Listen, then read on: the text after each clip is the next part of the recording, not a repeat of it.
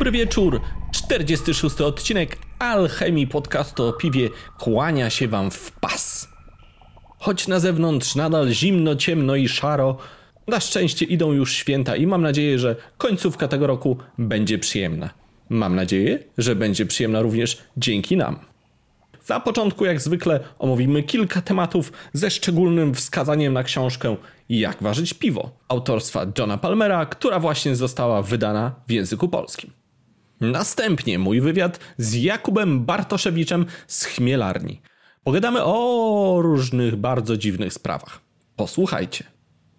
A w laboratorium Janek i Olek będą zastanawiać się, czy można zrobić w domu lambika.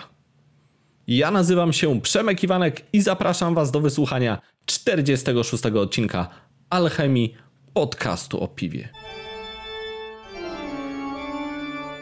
Sprawa dla Alchemii jest już ze mną Janek Gadomski Cześć. i Mateusz Puślecki. Siema. Jak ważyć piwo? Piękny prezent świąteczny, który otrzymałem od Johna Palmera. A właściwie to jednak nie od Johna Od Palmera, Tomka Wójcika. tylko od Tomka Wójcika. Ale dostałeś jako Przemek Iwanek, dostałeś jako ta, ten twój blog, co Pan pamiętam Przemek. jak się nazywa, czy jako Alchemia? Bo jak dostałeś jako Alchemia, to powinien się podzielić. No ale jak się można podzielić taką książką? No dać na dwa tygodnie na przykład. Mogę wam wrzucić zdjęcie na fejsie, co wy na to? Kompendium wiedzy piwowara domowego, tak? Brzmi mi pod tytuł tej grubej księgi. Posłuchajcie.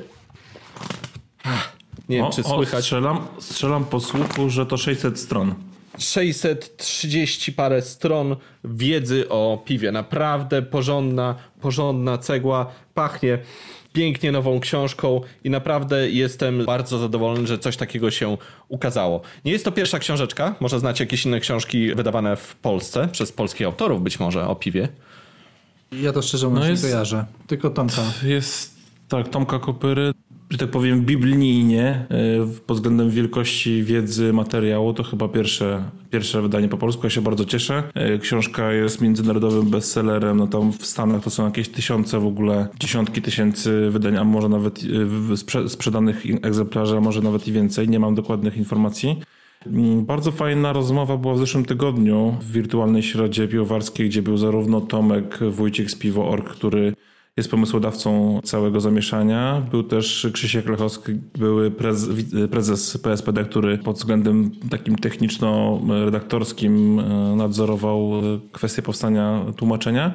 No i e, Piotrek Kucharski, który od strony takiej tłumaczeniowej był zaangażowany. No całość projektu chyba Projekt zawykiełkował półtora roku temu. Tłumaczenie to był i przygotowanie redakcyjne to było ostatnie pół roku przed wydaniem książki, także trochę roboty panowie mieli. No ale efekt jest piorunujący. No to ja jeszcze nie miałem niestety czasu zacząć czytać, ale przejrzałem tak pobieżnie bardzo mocno tą książkę. Z e, angielskim, angielską wersją nie miałem nigdy do czynienia. e, Tylko, że tak powiem, ze słuchu. E, Wiedziałem, że taka pozycja jest, ale nigdy się nie zabierałem do czytania. Więc teraz będzie okazja, myślę, że nie tylko ja, ale wiele osób będzie miało okazję do tego, żeby poczytać trochę skondensowanej wiedzy piwowarskiej, o wielu rzeczach sobie przypomnieć, o wielu rzeczach się no, dowiedzieć e, nowych. No z tego co wiem, już jest ponad tysiąc egzemplarzy sprzedanych, więc książka idzie naprawdę jak na tą cenę i, i wielkość idzie bardzo fajnie, więc trzymam kciuki za, za projekt i wiem, że są pomysły na nowe trzy tłumaczenia e, z Brewers Association z tego wydawnictwa, więc Pewnie nas ta trójka zas- zaskoczy czymś fajnym w nowym roku. A y, z tym tłumaczeniem polskim jest to jeszcze o tyle fajnie, że to jest w ogóle najbardziej aktualna, można powiedzieć, wersja tej książki, bo Krzysiek Lechowski bezpośrednio mm, rozmawiał z Johnem Palmerem na Facebooku, o tym też opowiadał w Środzie Piwowarskiej i konsultował z nim wiele, wiele rzeczy, także no, to wydanie jest najbardziej aktualne w ogóle na świecie, więc tylko kupować, brać i czytać. Polecam jakważyć.piwo.org. No właśnie, czy my dostaliśmy za to jakieś pieniądze? Bo nie wiem, jak bardzo mam chwalić. No to, Ja- to się wytnie. Ja dostałem co prawda książkę, więc można przyznać, że to jest jakaś wartość materialna. Natomiast tak czy inaczej ja bym po prostu chwalił. Ja mówię czasami, że nie przyjmuję darmoszek, ale takie darmożki mogę otrzymywać. To jest naprawdę wspaniała rzecz. To co Mateusz, dobrze, że powiedziałeś, że to jest najaktualniejsza wersja. Jak ja na to patrzę, to jest dla mnie taka taka piguła, taka encyklopedia, może za duże słowo, ale taka ilość wiedzy, że strzelam w ciemno, bo jeszcze nie czytałem, że jeżeli przeczytacie tą książkę, to wasza wiedza piwowarska podskoczy. Na pewno. Gwarantuję to wam. To jest naprawdę 630 parę stronic grubej, potężnej wiedzy od początkowej, takiej dla ludzi, którzy dopiero startują po tematy typu błędy w piwie bezglutenowym. Jakie można mieć błędy w piwie bezglutenowym? W życiu piwa bezglutenowego nie ważyłem nawet. A ważyłeś w ogóle wypas. kiedyś piwo? Kiedyś tak, ale bezglutenowe? Nie, nigdy. Janek tutaj coś zaczął mówić, ale powiedział krótko, więc ja jeszcze tylko dodam, że naprawdę uważam, że to jest świetna sprawa. Dodatkowo ilość pracy, która tutaj została włożona w te setki naprawdę wykresów, tabelek, jakiś rycin, to jest wypas i Tomek Wójcik, Piotrek Kucharski, Krzysztof Lechowski, świetna robota, czyli był wydawca, tłumacz i redakcja. Świetna, świetna robota. Takie rzeczy mogę reklamować za darmo, naprawdę. To jest świetna rzecz. Janku, coś, coś chciałeś, a ja ci nie dałem. Tak, tak. Ja chciałbym powiedzieć generalnie coś o tym wydawnictwie, bo ja co prawda też jeszcze nie przejrzałem. Jak zresztą w, nie przeczytałem, zresztą jak wszyscy obfotografowali się w social mediach z książką, a generalnie jeszcze nikt tego polskiego wydania nie przeczytał. Wystarczy. E, Ja pobieżnie czytałem angielską, angielskie wydanie. Znaczy pobieżnie, w sensie niektóre rozdziały. Nie czytałem od dechy do dechy, to przeczytam od dechy do dechy. Natomiast widziałem, że parę osób pytało na Jepiwce albo na Jeważce, nieważne, czy jeżeli mam 200 warek na koncie, to czy dowiem się czegoś z tej książki nowego, czy, czy warto ją przeczytać. No to ja od razu odpowiadam na to pytanie, że jak najbardziej warto. Tam każdy temat jest rozłożony na części pierwsze. Ja sobie przejrzałem taki, taki rozdział o, o filtracji generalnie. Jak kształt kadzi filtracyjnej wpływa na wydajność i tak dalej, i tak dalej. Tam jest tyle różnych wykresów, tyle różnych tabelek, tyle różnych y, projektów konstrukcji takiej y, kadzi filtracyjnej, że naprawdę podejrzewam, że nie ma nikogo w Polsce, kto nie dowiedziałby się czegoś nowego z, z tej książki. Wydaje mi się, że tam jest tak szczegółowa wiedza na niektóre tematy, że po prostu każdy powinien ją przeczytać od dechy do dechy. Ja zacząłem mówić o polskich książkach, a właściwie książkach polskich autorów, bo takie się pojawiały, tylko to zawsze były pozycje z poziomu zero, prawda? Bo, bo na przykład y, Adrian Banachowicz y, napisał książeczkę, wiem, że Ziemek Fałat też ma z ciekawym zdjęciem na okładce, gdzieś krążyło kiedyś w internecie. Więc tak, takie polskie książeczki się pojawiały, ale to jest naprawdę lata świetlne od, od, od książki Jak ważyć piwo. Także nie dziwcie się, że się troszkę podniecamy jednak tematem. Czesław w dziełach pisze. No proszę. Nie, to żartuję, tak wszyscy zawsze mówią, że Czesiek pisze książkę. Chyba tylko Czesław o tym nie wie. To tak jak z ramim i blogowaniem. Dwa słowa jeszcze o cenie, bo co prawda jest to 124 zł 99, czyli można powiedzieć, że jest to pewna wartość i człowiek się zastanowi zazwyczaj, jak ma wydać takie pieniądze. Ale jeżeli weźmiecie pod uwagę, że to jest naprawdę dość gruba księga naładowana, naszpikowana informacjami, dodatkowo jeszcze prawdopodobnie trzeba było wykupić prawa autorskie z zagranicy, nieduży nakład, także mnie ta cena nie dziwi, szczerze powiedziawszy. Większość takich specjalistycznych książek jest droga, bo, bo nakłady tych książek są dość niskie, bo wiadomo, że zainteresowanych jest dużo mniej niż jakąś powieścią, dajmy na to. Więc ta cena jest uzasadniona jak najbardziej. No musi to, to po prostu kosztować, żeby ktokolwiek na tym zarobił. To jest też to, co mówił Piotrek na tym spotkaniu, że on robił podchody pod osoby, w sensie jakichś blogerów z branży kulinarnej, żeby zrecenzowali tę książkę, ale nikt się nie podjął, bo po prostu mówili, że sorry, ale to jest bardzo merytoryczna książka, dużo wiedzy i nawet nie tyle, że nie czuli się kompetentni, to po prostu no, w pewnym momencie chyba może ich to przerastało, bo jest to kawał bardzo skondensowanej i branżowej w wąskim wydaniu wiedzy. Także podziwiamy, kupujcie książkę jak szaleni, bo naprawdę warto. Jeśli lubicie oczywiście piwo domowe, bo jeżeli nie, to nie. Ostatnio mieliśmy kilka ciekawych albo nieciekawych premier. Myślę tutaj o Perle, Bragot i o okocim Sherry Oloroso, porterze bałtyckim, Olo co? leżakowanym w tym porterze bałtyckim w beczkach Sherry Oloroso. Oloroso, ładny tak, brzmi tak hiszpańsko. Aż się chce No bo to z do- Hiszpanii, bo to z Hiszpanii. Na Kanary by człowiek poleciał.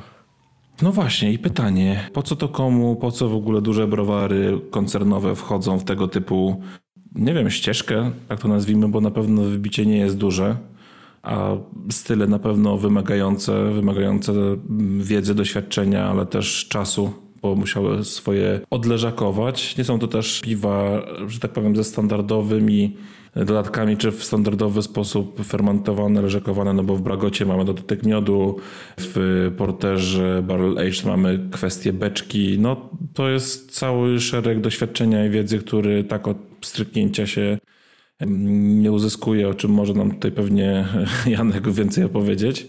Co wy o tym sądzicie? Ja sądzę, że w ogóle niepotrzebnie o tym mówimy. To znaczy, y, moim zdaniem są to piwa, których powstało już bardzo dużo w polskim rzemiośle, że jest to w pewien sposób podpinanie się pod, pod piwną rewolucję. Oczywiście fajnie, że ktoś coś takiego zrobił, natomiast ja osobiście nie wiem, o co jest takie wielkie halo. I bragoty były, i były portery leżakowane w beczkach po Rozo przez browary kraftowe, które zapewne, znaczy nie piłem tego piwa, ale strzelam, że zrobiły to lepiej, więc moim zdaniem temat jest do pominięcia. Moim zdaniem odpowiedzią na to będą spotkania, które się na pewno odbywały na różnych konferencjach. Hasło się pojawiało premiumizacja i niektórzy sobie wzięli mocno do serca i zrobili te piwa w dużych browarach. A tak naprawdę myślę, że to są krótkie wypusty marketingowe, wyślą to na konkurs, wygrają, pochwalą się. Takie, wiecie, rzeczy, które ich tam mocno nie męczą, dużo nie kosztują, a pozwolą się im ładnie pokazać, że robią coś innego i trafić na przykład do fanów piwa rzemieślniczego, między innymi dzięki naszemu kanałowi. Hmm. Ja się podłączę do Waszych opinii w większości, natomiast Mam, miałem takie założenie, taką tezę, którą, którą po przemyśleniu krótkim chyba jednak nie jest trafna, że może to zachęci szerokiego odbiorcę do szukania czegoś nowego, chociaż to w tej chwili piwa rzemieślnicze, kraftowe są tak dostępne mocno w sieciach, że e, chyba nie jest to faktycznie cel Mm, tych dużych browarów, żeby w ten sposób trafić do bardziej wymagającego odbiorcy. Myślę, że to faktycznie jest jakaś, jakiś zabieg marketingowy, e, że można powysyłać różnym osobom, między innymi blogerom, skrzyneczki z takim piwem i e, gdzieś tam zaistnieć w, może w nowych kanałach, potem sobie odznaczyć to w Excelu. Nie wiem, czy to dobrze, czy to źle. Ja z, po, z pozycji marketingowej, e, w, z branży, w której trochę się od, od paru lat y, obijam. Myślę, że to jest dobry strzał, natomiast z pozycji browaru czy odbiorcy to chyba bez znaczenia. Ja chciałem powiedzieć, że nie wysłaliście nam pięknych skrzyneczek, więc was hejtujemy. Szachmat, koncerny. W ogóle to jakoś jesteśmy pomijani w tych wszystkich wysyłkach. Mi się to średnio podoba. E, musimy chyba zacząć po prostu e, jechać po browarach albo jakieś, w ogóle jakieś opinie wydawać na temat piw i jakichś takich rzeczy, żebyśmy zaczęli dostawać darmożki, bo tak to zupełnie jest strasznie niesprawiedliwe. A czy Monsters wysyła pakiety blogerom? E, dopiero po wpłynięciu a, odpowiednich. A, no właśnie, nie, nie. to już masz odpowiedź. Co, e, nie, całkiem, całkiem szczerze, ja generalnie nie jestem zwolennikiem wysyłania rzeczy piwa i, i, różnych gadżetów blogerom, dlatego że ja uważam, że to później nie jest obiektywne w pełni.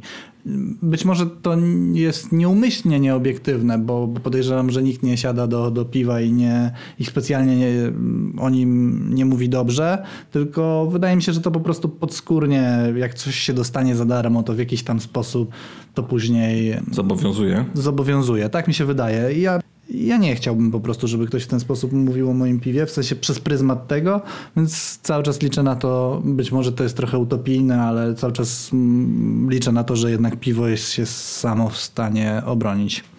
To jest troszkę błąd semantyczny, bo oczekujesz po blogu obiektywizmu, kiedy blogi z natury są subiektywne to raz, ale rzeczywiście błąd pod tytułem dostanie czegoś za darmo i zobowiązanie zobowiązuje. Tak. Ktoś zrozumiał moją wypowiedź, czy nie? Tak, tak. E, I tym taki Powiedzmy, płyn, tak. płynnie w tej chwili przejdźmy do następnego tematu e, mojego. Ja chciałbym was zapytać o, o to, co widzicie w nowym logo Szpuntu. Ja widzę rebranding. A ty, ja Mateusz? widzę generała Egbara. Generała Egbara z Gwiezdnych Wojen. Mhm. E, okay, znaczy, tak co... śmieję się, bo ja szczerze mówiąc nie widziałem nic w tym logo. Widziałem tylko, że było nowe i specjalnie niestety do mnie nie, nie, jakoś tak pozytywnie nie uderzyło, w sensie takiego zaskoczenia, że wow, to coś, coś nowego, nowe logo. No od tak nowe logo, jakieś tam rebranding bez specjalnych fajerwerków, a do tego Akbara nawiązają, bo na chyba wolnym browarze ktoś sobie śmieszkował i tak faktycznie jak zacząłem się przyglądać. Przecież ty zawsze chodzisz i mówisz Allah Akbar wszędzie. Widać, że Przemek Gwiezdnych Wojen nie oglądał. E, ja może będę w opozycji do większości, bo mi się to nowe logo podoba i może nie do końca jest tak, że logo trzeba tłumaczyć, logo powinno się samo bronić, natomiast w momencie, kiedy ktoś mi wytłumaczył, że to jest kask e, astronauty, w którym odbija się SK, to, to do mnie to trafia. W sensie mi się to podoba, tym bardziej, że to nowe logo koresponduje z etykietami, które robił Szpunt i, i w tej chwili staje się to troszeczkę bardziej spójne.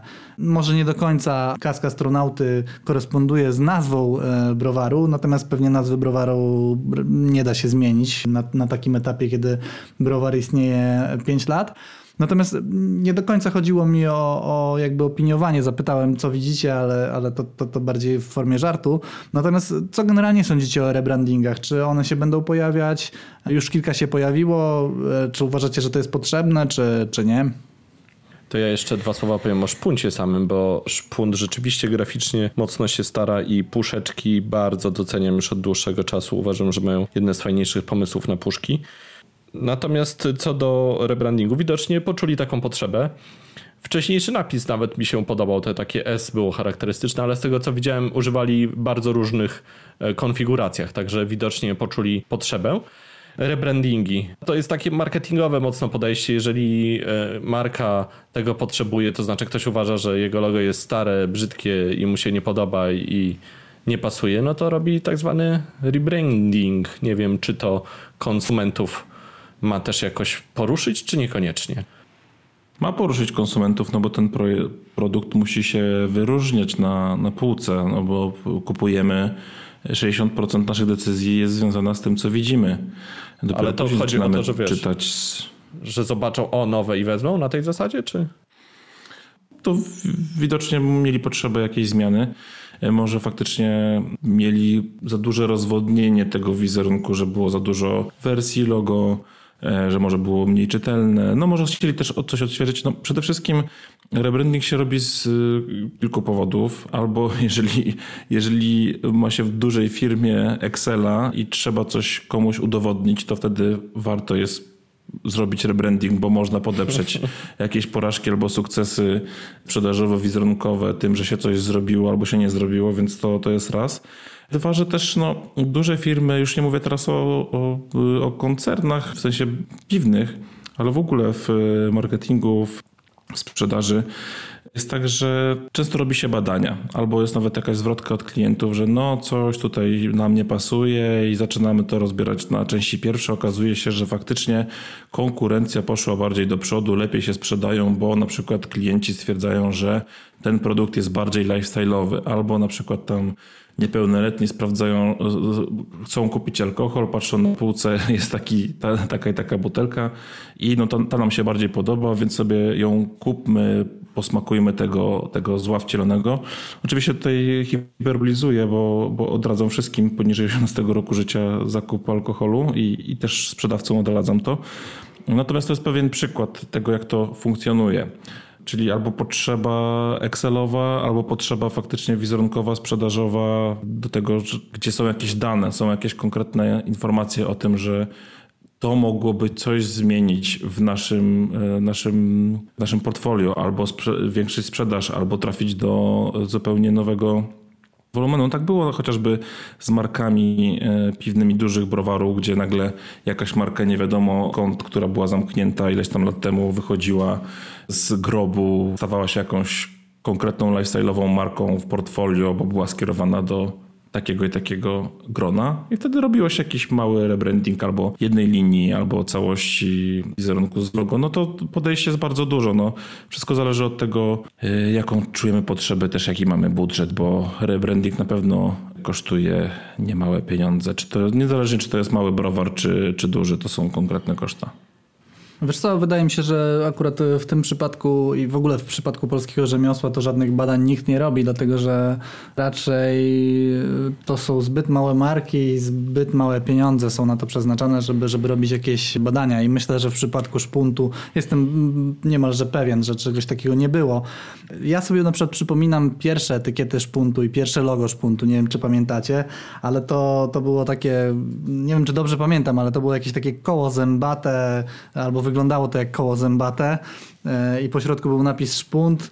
Wyglądało to jak zrobione w PowerPoincie i generalnie na początku wielu e, browarów rzemieślniczych tak wyglądała identyfikacja wizualna, dlatego że kiedyś po prostu zakładali to piwowarzy domowi, którzy niekoniecznie znali się na sprzedaży, niekoniecznie znali się na tym, jak coś ma, ma albo powinno wyglądać.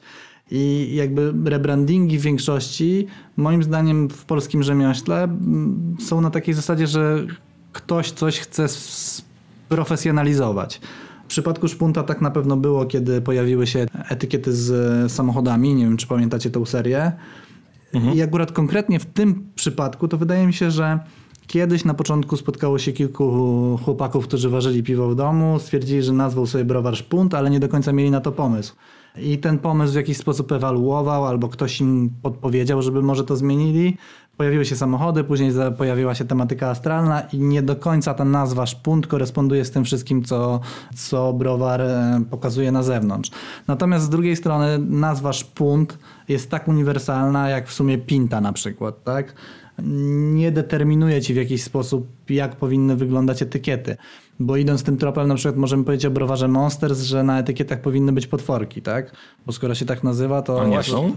No nie są, ale taki był generalnie, takie było założenie, które się zmieniło e, bardzo szybko i, i, i tak nie jest. Natomiast to też jest w miarę uniwersalna nazwa e, i też nie do końca determinuje to, co musi się znaleźć na, na etykietach. Zmierzam do tego, że rebrandingi będą się pojawiać e, na pewno, natomiast wydaje mi się, że właśnie wśród takich marek, które albo robiły to na własną rękę, albo nie do końca miały to przemyślane, po prostu rynek poszedł za daleko, e, za bardzo się rozwinął i marka, którą wymyślił sobie piwowar domowy, bo tak najczęściej jest, jest po prostu za słaba, żeby przebić się na półce w sklepie.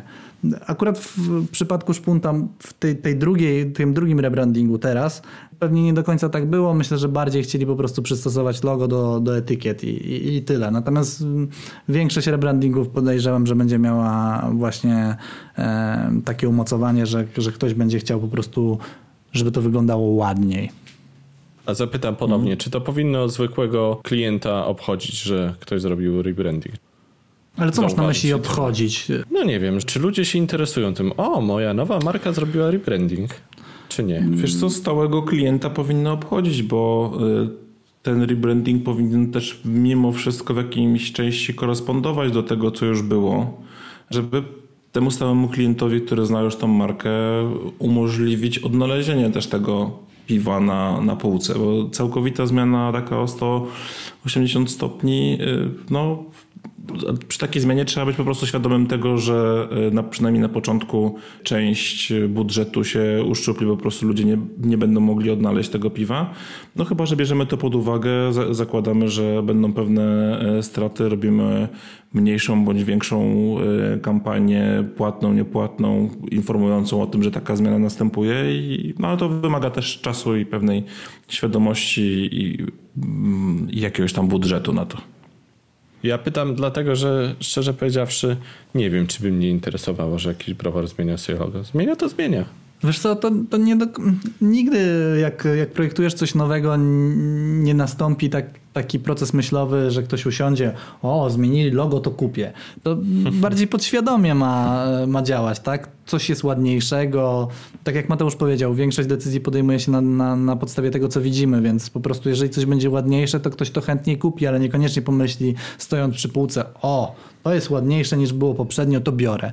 Nie, po prostu to, to jakby mm, to się dzieje automatycznie i myślę, że, e, że o to chodzi, żeby po prostu coś było ładniejszego, bardziej spójnego i, i lepiej wyglądało na półce po prostu. Przy czym tutaj ja bym dodał jeszcze taką gwiazdkę na dole małym drukiem, że coś, co jest ładne, jest to kwestia indywidualna i gustu, bo dla jednego ładne może być jedno, a dla drugiego drugie.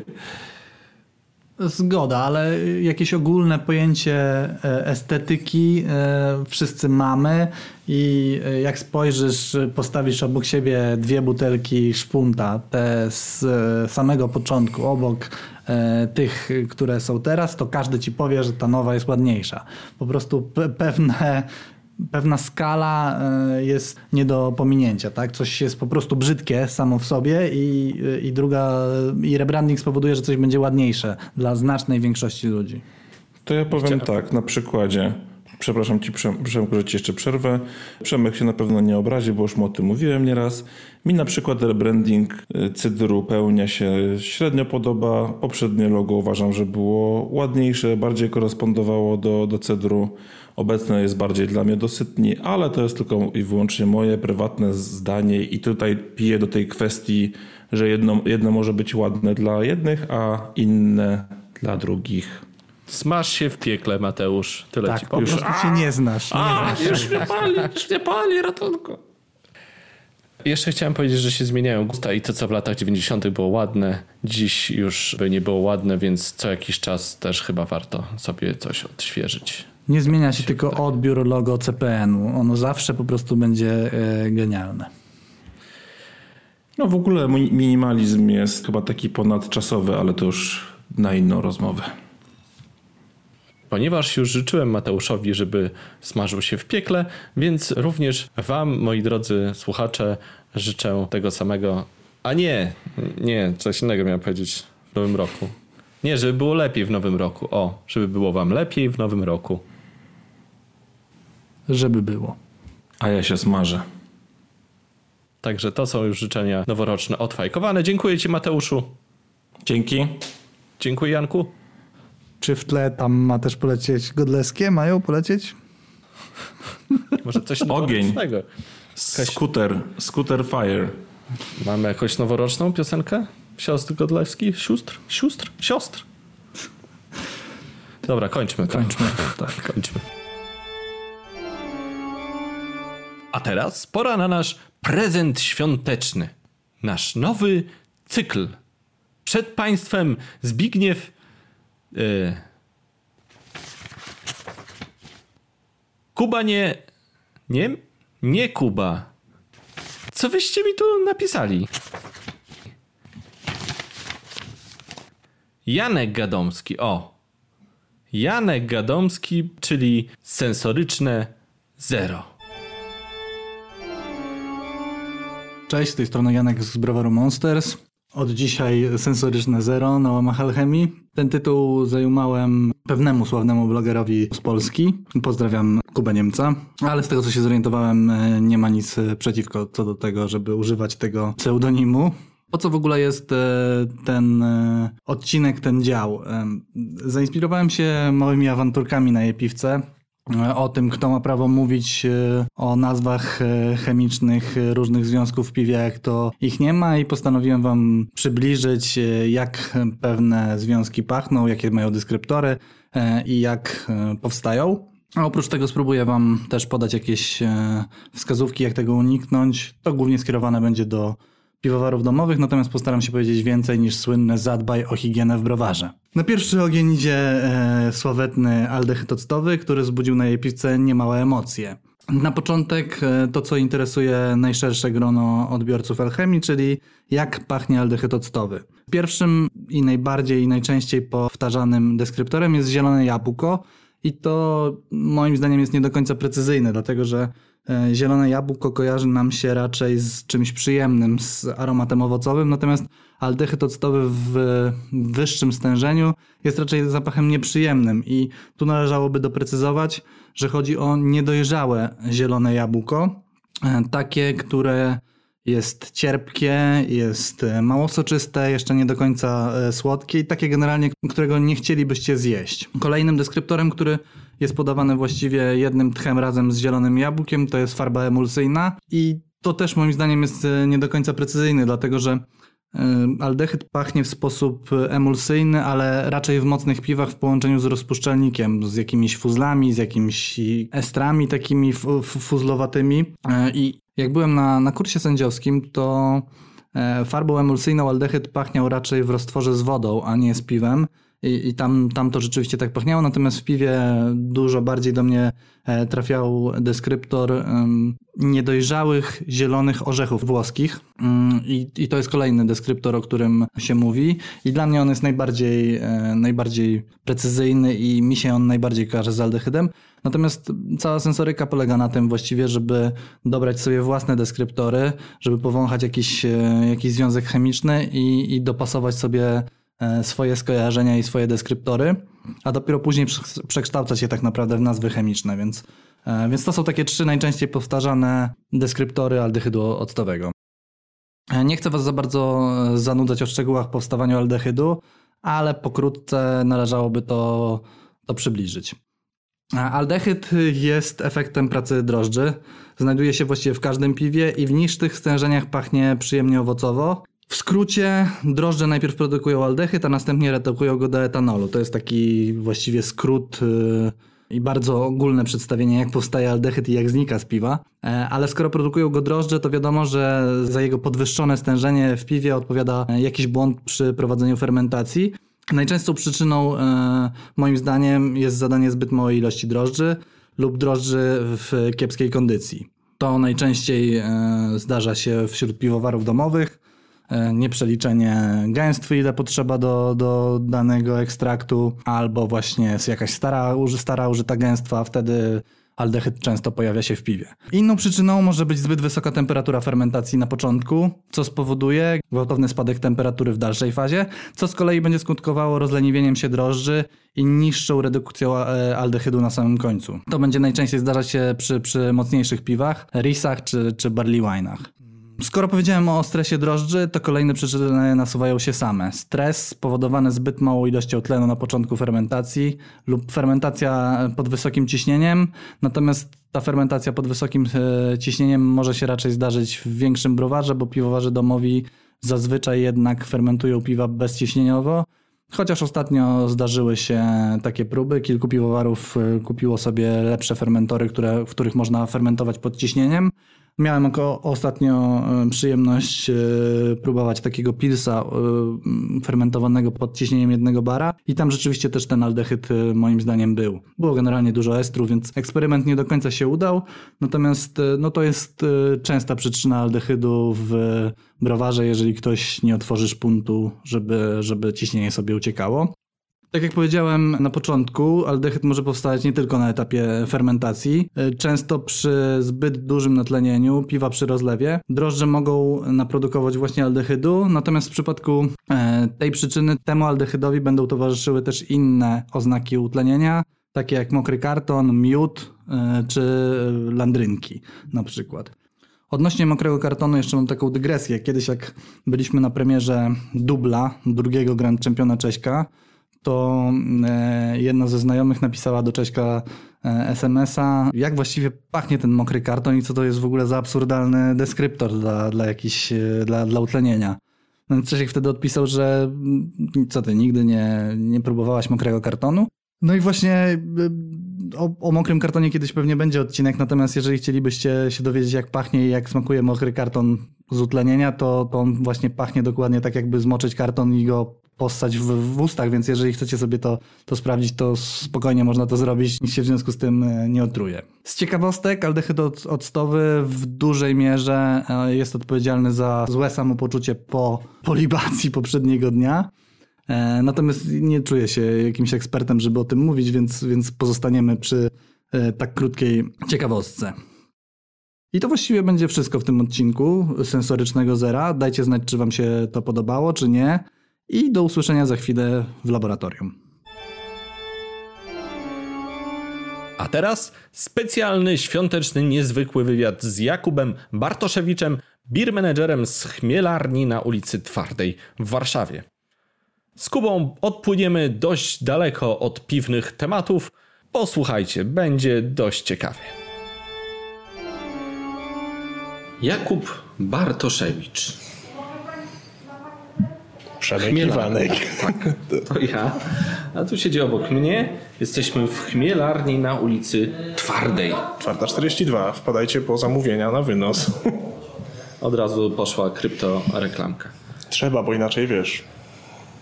Bo inaczej co? Nie chcę powtarzać, mieliśmy fragment rozmowy nienagrany przedtem, ale Mhm. mówiłeś o tym, że znajduje się y, sporo y, przybytków tego typu w czarnej dziurze. Tak. Więc musimy jakoś przetrwać, a przynajmniej bardzo byśmy chcieli. E, Więc wpadajcie, ja sobie zamówiłem już tutaj raz na wynos. Kuchnia nepalska. Kuchnia nepalska, trochę tajskiej. W ogóle jak będziecie w stanie, to zamawiajcie od lokalnych knajpek. Pomóżcie przetrwać gastronomii, bo łatwo nie jest to tak w dużym skrócie, żeby do tego nie musieć wracać później. Tak? Tak, bo mówiliśmy się, że nie będziemy używali słowa na C, którego nie lubimy w tym wywiadzie. I to nie jest słowa chmielarnia, bo chmielarnia słowo lubimy. W tle trwa remont drobny, także jak coś usłyszycie w tle, to, to jest właśnie remont. Piwo i chmielarnia. Jak to się stało, że ty się tutaj znalazłeś i zostałeś beer menedżerem w tej oto chmielarni? Bo chmielarnia była jedną z knajp, która była jedną z pierwszych w Warszawie z piwem. Tak, w pierwszej trójce lub czwórce, tak? w pierwszej czwórce powiedzmy, tak? Bo mieliśmy PDSL, a potem się zaczęły, potem się zaczęły multitapy. Ja pamiętam, że do chmielarni trafiłem pierwszy raz właśnie podczas mojego pierwszego w życiu, to będzie ponad 7 lat temu, tak? Takiego crawlu. Znajomi powiedzieli, hej, słuchajcie, wiecie, bo jest taki, taki lokal Kufle i Kapsle, a on, on, on się nazywa multitapem, to oznacza, że tam są piwa rzemieślnicze, tak? no chodźcie, zobaczymy, ich jest ponoć kilka w Warszawie, przejdziemy się. No i to był dzień otwarcia, to był w ogóle dzień, kiedy- kiedy chmielarnia miała swoje pierwsze wielkie otwarcie. Y, Poszliśmy sobie do cudów ze znajomymi, poszliśmy sobie do kufli, a potem szukaliśmy, już lekko podchmieleni, yy, chmielarni której nie mogliśmy znaleźć za nic. Sama świadomość, że później do nas dotarło, że to jest schowane pod związkiem wędkarskim, wydawało się super zabawne. Jest bardzo dobrze schowany lokal w końcu, nie? I dotarliśmy tutaj. Zwłaszcza z powodu pewnej pasty jest to zabawne. O, tak, ojciec jest yy, miłośnikiem. Teraz nie wiem czego. Intensywnego chmielenia, tak? Tak, bo jak tutaj wchodzisz, to jest właśnie pełno takich talerzy z rybami wędek. Wszystko, tak, to jest fantastyczne po prostu wasz przejście przez inny świat, nie? Jak w romansie rycerskim wchodzimy do krainy przygody. No i dotarliśmy sobie do chmielarni, tutaj jeszcze Marcin Chmielarz y, urzędował jako, jako goście, nie? E, Pamiętam nawet, że, że piłem jakiegoś tam Honey Portera fajnego w butelce aptecznej. Brytyjski browar, nie pomnę teraz nazwy, nieważne. Ważne, że spodobało mi się miejsce. No i ze wszystkich multitapów y, tutaj z jakiegoś powodu mnie ciągnęło najbardziej. Może też powiedzmy, że możliwość zrobienia turystyki kulinarnej nie bez wyjeżdżania e, z kraju. No i jakoś, jak, jakoś tak się stało, że to piwo rzemieślnicze się stało hobby, które się po wakacjach wymknęło spod kontroli, bo po wakacjach tamtego roku, gdzie chmielarka się otwierała jakoś przed, Który to był rok? Ten 7 lat temu, tak? 13. Tak? Że myślę, ja jestem bardzo kiepski w takie rzeczy. Mam dobrą pamięć, ale nie do cyfr. W każdym razie powiem Ci tak, przyszedłem e, do chmielarki i... A, i CV. I jeszcze w paru innych miejscach zostawiłem, no ale tutaj Marcin Chmielarz wywołał Mikiego, naszego prezesa z zaplecza. Chodź zobacz, to ten tłumacz, czy tam to ten, to ten nauczyciel, czy coś. Zaczęli się ze mnie, nie powiem śmiać, ale byli bardzo zdziwieni, co ja chcę, co ja chcę tu robić. A ja powiedziałem, że ja bym tak ze dwa, trzy dni w tygodniu na barze popracował. Y, Kierując się wtedy y, głównie myślą o zniżce pracowniczej, żeby móc sobie taniej kupować importy, na które no, nie było mnie zupełnie y, stać w większych ilościach. No i tak jak powiedziałem, hobby wymknęło się spod kontroli, bo przestałem stopniowo, tak, na przestrzeni powiedzmy roku, przestałem uczyć, coraz mniej tłumaczyłem, nigdy nie lubiłem też uczyć Co to piwo robi z ludźmi? E, Tak, co to piwo robi z ludźmi. No i, i, i, i naprawdę do, do dzisiaj nie jestem pewien, jak to się stało, e, ale z, kiedy, kiedy Ma- Marcin zmienił lokal, poszedł do jednej trzeciej, zdaje się, tak? No to zapytali, czy nie chciałbym zostać na e, Marcina miejsce. Więc błyskawicznie przyszło się przebranżowić i, i nauczyć Excela, jakiejś tam logistyki, powiedzmy. No i tak, siódmy rok to trwa. Siódmy rok. Pięknie. Wiesz co, no, znalazłem tu najfajniejszych ludzi, z jakimi w życiu współpracowałem, tak? Bo pracowałem w różnych dziwnych miejscach, chociaż w większości przypadków było to taka, no nie wiem, praca tłumaczenia, to się trochę dziczeje, siedzi się w domu. To jest angielski? Tak, tak, tak. Jedną, jedną książkę, nie wiem, kiedyś 9 miesięcy robiłem. Ciąża po prostu literacka. Tłumaczyłem historię Wenecji w dwóch tomach. No i mówić, można zdziczeć. Jak się siedzi w domu, trzeba wyrabiać jakieś tam minimum stron. No to prędzej czy później, jak jednego dnia sobie powol, pozwolisz, nie wiem, mniej, to potem musisz nadrabiać. No i nie ma gdzie wyjść, nie ma kiedy, nie ma do kogo. Nie, nie jest pod tym względem społecznym czy towarzyskim, to nie jest, nie jest wcale takie fajne. I a w chmielarni, owszem, dużo ludzi się przewinęło, jak to przez gastronomię, no ale na przestrzeni tych lat wy, wyklarował się na taki trzon i już nie umiem myśleć o, o Kasi, o Michale. Ja się teraz wychylam, wy tego nie widzicie, nie? Ale tak oglądam sobie moich y, przyjaciół z Mielarni, o Sylwii. Jako, Oni tu są. Tak, o kimś jak innym niż, niż takie współczesne, dziwne skrzyżowanie przyjaciół, rodziny. Dopiero potem współpracownicy gdzieś tam przychodzą. No, to naprawdę chmielariana rodzinka nam się zrobiła po prostu i to jest coś, co mnie tutaj naprawdę zatrzymało. Okej. No dobrze, a chmielarnia powiedziałeś, że multitap i to mnie zawsze zastanawiało, ponieważ tu jest też kuchnia nepalska. Zawsze się zastanawiałem, co bardziej, czy kuchnia bardziej się kręci, czy multitap, co to właściwie jest i czy to działa i czy to dobrze działa ze sobą, a może nie. Działa fantastycznie razem tak naprawdę, zwłaszcza, że y, Kary uwielbia IPA jako, jako dodatek, nie? Y, aczkolwiek, wiesz co, zaczynaliśmy bardziej myśląc o sobie jako właśnie o multitapie łamane na powiedzmy gastropubie, tak? Ale z czasem jakoś jak naprawdę pojawiło się bardzo dużo tego typu lokali y, w Warszawie i tutaj y, pani z Gorączki Złota używała bardzo ładnej metafory, że po prostu mm, kraftopijcy to jest taka kołderka, którą przez jakiś czas się przeciągało pomiędzy różnymi, różnymi lokalami. Było to 7 osób. No teraz co, 17, tak? Yy, no, w każdym razie yy, stopniowo to nawet tak troszeczkę organicznie się stało. E- Ewoluowaliśmy bardziej w restau- moim zdaniem przynajmniej tak w restaurację z kraftem, ponieważ też wiesz, oferta lunchowa, dopóki to się znowu wszystko kręciło, ściągała ludzi z okolicznych, wow. Mam nadzieję, że nie słyszycie alarmu.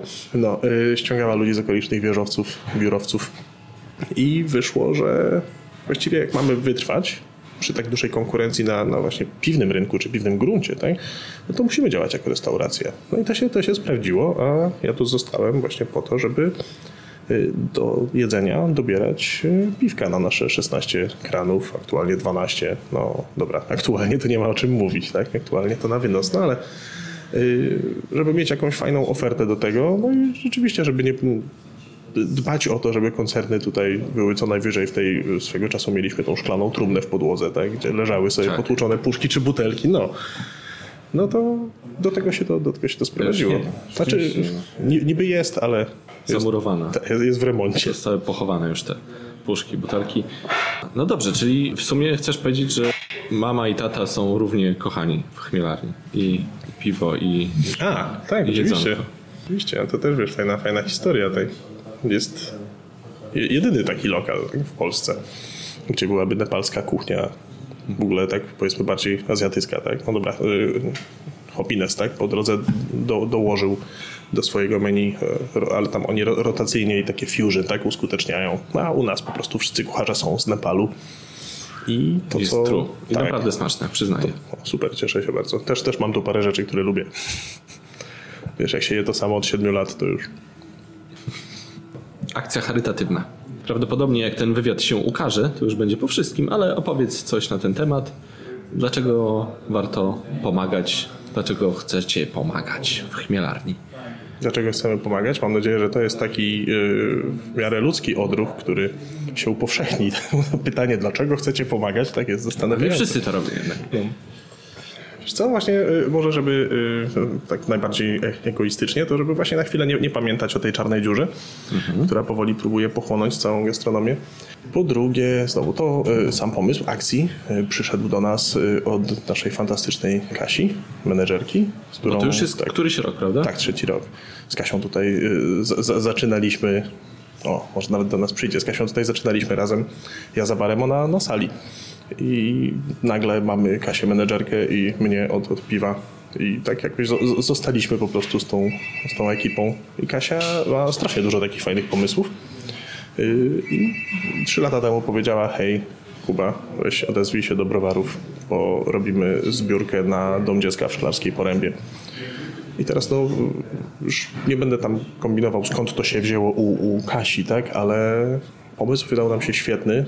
Realizacja na początku wydawała się trudna, no bo jak to tam pi piwem, tak, na dzieciaki coś zbierać, no ale czym innym, tak. Uznaliśmy, że skoro możemy się odezwać do browarów i zapytać, czy ktoś chce w takich Mikołajkach, tak, bo to co roku na Mikołajki robimy i w tym roku też uznaliśmy, że nie ma co w ogóle kombinować, że nie odezwiemy się do browarów zazwyczaj pisałem maile, czy nie chcieliby przekazać tam jakichś darów. Tak? Po prostu jest to da- darowizna, a my sprzedajemy y, lub robimy małą aukcję na, na jakieś fajne pozycje i cały dochód z osobnej grupy towarowej tak przechodzi właśnie na, na dary dla, dla Domu Dziecka imienia Marii Konopnickiej w Szklarskiej Porębie.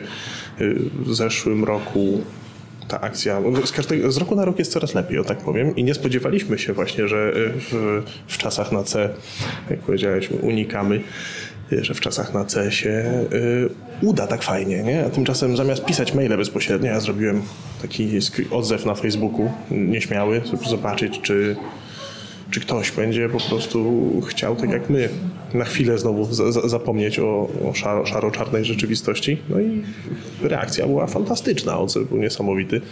Y, Już tydzień za nami tej akcji, już naprawdę bardzo dużą część butelek, które otrzymaliśmy i wszystkie gadżety już chyba też y, udało się sprzedać, więc y, za tydzień się pochwalimy mniej więcej wynikiem ewentualnie tym, co uda się dzieciakom kupić. No bo znowu ta pa- pandemia różnym osobom róż, w różny sposób, tak, wpływa niefajnie na nastrój, życie, cokolwiek, tak, no ale jak komuś dzieciństwo ma jeszcze, też tak, cienie, bo inaczej ma się położyć cieniem na czyimś dzieciństwie, no to trzeba, myślę, że po prostu trzeba wspierać się. Dobra, pływałeś po morzu. Tak, raz. Ja też raz po morzu. Więc mamy podobne doświadczenie. Ja po trochę chyba cieplejszym, ale ty za to większą łódką. No tak. Żeglowałeś właściwie, nie pływałeś. Byłem, byłem załogantem, tak. Tak, czy fajnie jest pływać po morzu? Jest super. I dlaczego? To, y, działo się to, słuchajcie, w lutym tego roku. Mm, Po, po zimnym morzu w lutym? No, Po zimnym, jak po zimnym, śródziemne. Śródzimnym, po śródzimnym. W ogóle z głupia Franc się to stało. Ja nigdy nie miałem jakichś wielkich ciągot. Wcześniej moje doświadczenie z żeglugą ograniczyło się do tygodnia spędzonego za sterami y, takiego jachtu motorowego, houseboata na, na Mazurach. Co mi się bardzo podobało. Teraz y, e, w tej, w tej chwili mogę już powiedzieć, że y, próbowałem właśnie i takiej dużej motorówki mieszkalnej i trójmasztowca Pogori i klasycznej żaglóweczki na Mazurach. I- To była Pogoria, tak? tak, to była Pogoria. Okej. Ile to jest osób tam wchodzi? O, już teraz, teraz będzie głupio, jak się mylę. No, ale było nas więcej. Właśnie pod 60 osób wydaje mi się. 60 osób. 50-60 osób, coś takiego. Masakra. Wszyscy, y, wszyscy załoganci. Żadnych, pa- tam nie, nie płyną pasażerowie. Miałem przyjemność się dostać na rejs, który się nazywa Urlop od Wszystkiego. To jest taka cykliczna akcja w przyszłym roku w kwietniu przez panią y, kapitan Kiełbik-Piwońską organizowane, a wpadłem tam przez przypadek, polecił mi to człowiek y, z kraftu, powiedzmy.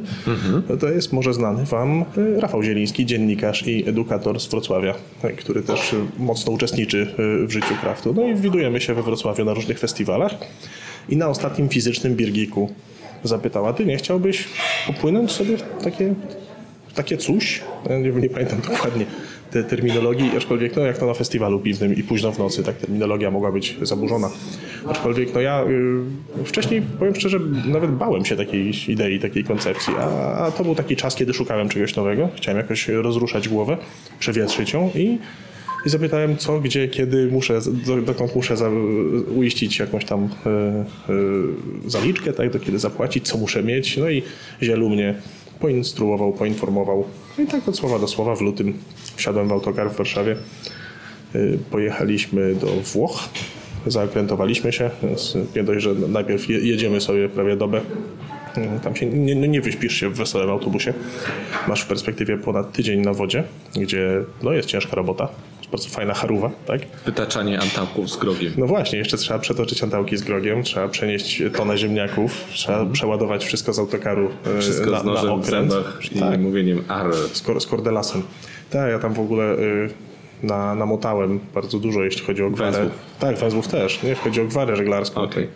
Jak, okej, y, po jakimś czasie na łodzi ogarniesz lewy foka shot, czy, czy coś tam luzuj, tak? No ale jak masz do dyspozycji okręt, który, którego żaglowanie idzie w kilometry, te, którego sznurki idą, liny wszelkie idą w kilometry, to no już po jakimś czasie y, nasz y, starszy y, wachty, właśnie to był Zielu i nasz oficer wachtowy, to się chyba tak nazywa, Adrian, też bardzo pozdrawiam, już oni wiedzieli, żeby w razie czego wołać Kuba. Tam trzeba było na przykład pociągnąć jakąś mocną linę, żeby nie wiem, przekrzywić y, y, reję. Był potrzebny na przykład ktoś cięższy, silniejszy, to się wołał, ty, tamten sznurek, ciągnij. No ja, ja się przydawałem wtedy, nie? A jak leciały skomplikowane frazy, no to się trochę podśmiewałem. I padło hasło, które z Mazur przywlokłem, co brzmi jak parodia gwary żeglarskiej, szwagier na pumpernikiel. I to jakoś e, brzmi jak rozkaz, powiedzmy, jakbyś się nie znał. I zostało. Zostało z tą e, e, wachtą, którą zaczęliśmy nazywać watachą morską. Z naszej wataszy po prostu zostały bardzo dziwne komendy. Już nie ma co ich wszystkich powtarzać. No ale zabawa, słuchajcie, jest, jest, jest fantastyczna. Nie, niby się spodziewałem, co to będzie, a do końca no, zawsze następuje weryfikacja przez, przez doświadczenie. Więc faktycznie nie ma tam pasażerów, tak? Tam się, tam się jedzie y, żeglować, więc y, dostaje się przydział, dostaje się podział na wachty i prędzej czy później będziesz musiał, musiała, jeśli weźmie, weźmie się udział w czymś takim, albo pomóc gotować posiłki dla całej załogi, albo cały ten statek od środka wyczyścić, albo cały ten statek na wierzchu. No jeszcze do tego dochodzą oczywiście manewry które no, bywają wymagające. Pilnowanie po nocy y, trapu, żeby nikt niepożądany na statek się nie dostał. A ja szczególnie, grogu. Na przykład, tak. A ja szczególnie polecam wejść na maszt, bo to jest też taka zabawa w walkę z lękiem wysokości. Jak sobie dzisiaj oglądam zdjęcia, które tam z dołu robili, jak się ładowałem na, na reje, y, to no, powiem wam, aż się nie dziwię, że tak mało pamiętam z tego doświadczenia.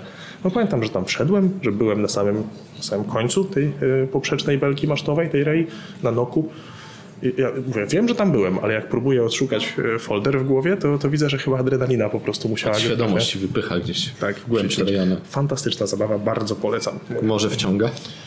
No, chociaż powiem szczerze, że chyba póki co będę, tak jak mówił o sobie Kurt Vonnegut, ja jestem człowiekiem słodkowodnym chyba bardziej.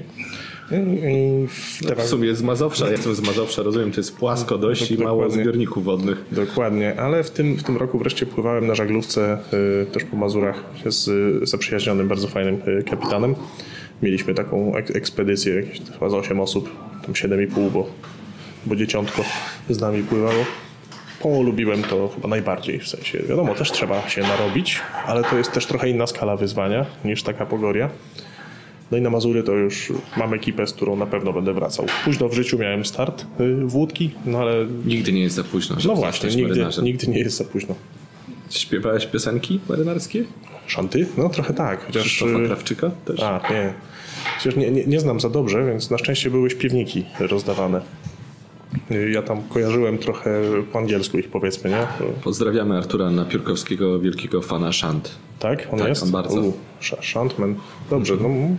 A ja to, ja, ja, to, Zielińskiego pozdrowię, bo to, to jest też wielki szantman i fantastyczny człowiek, który właśnie był moim takim tutaj y, strażnikiem wrót. Tak on mnie zaprosił do, do tego świata no i, no nie mogłem mieć lepszej przygody w tym roku. A co najśmieszniejsze, to już szybko skończę, cały y, ten problem na C się właśnie zaczął w Europie, kiedy mieliśmy y, lądować y, w porcie docelowym bo to było tak, że wracamy sobie i nagle się dowiadujemy z, z portu, że mamy stanąć na kotwicy, w ogóle kawałek dalej, nie, postać sobie w miarę możliwości, parę godzin, bo oni będą decydować, czy w ogóle nas wpuszczą, ponieważ zaczął się jakiś wirus.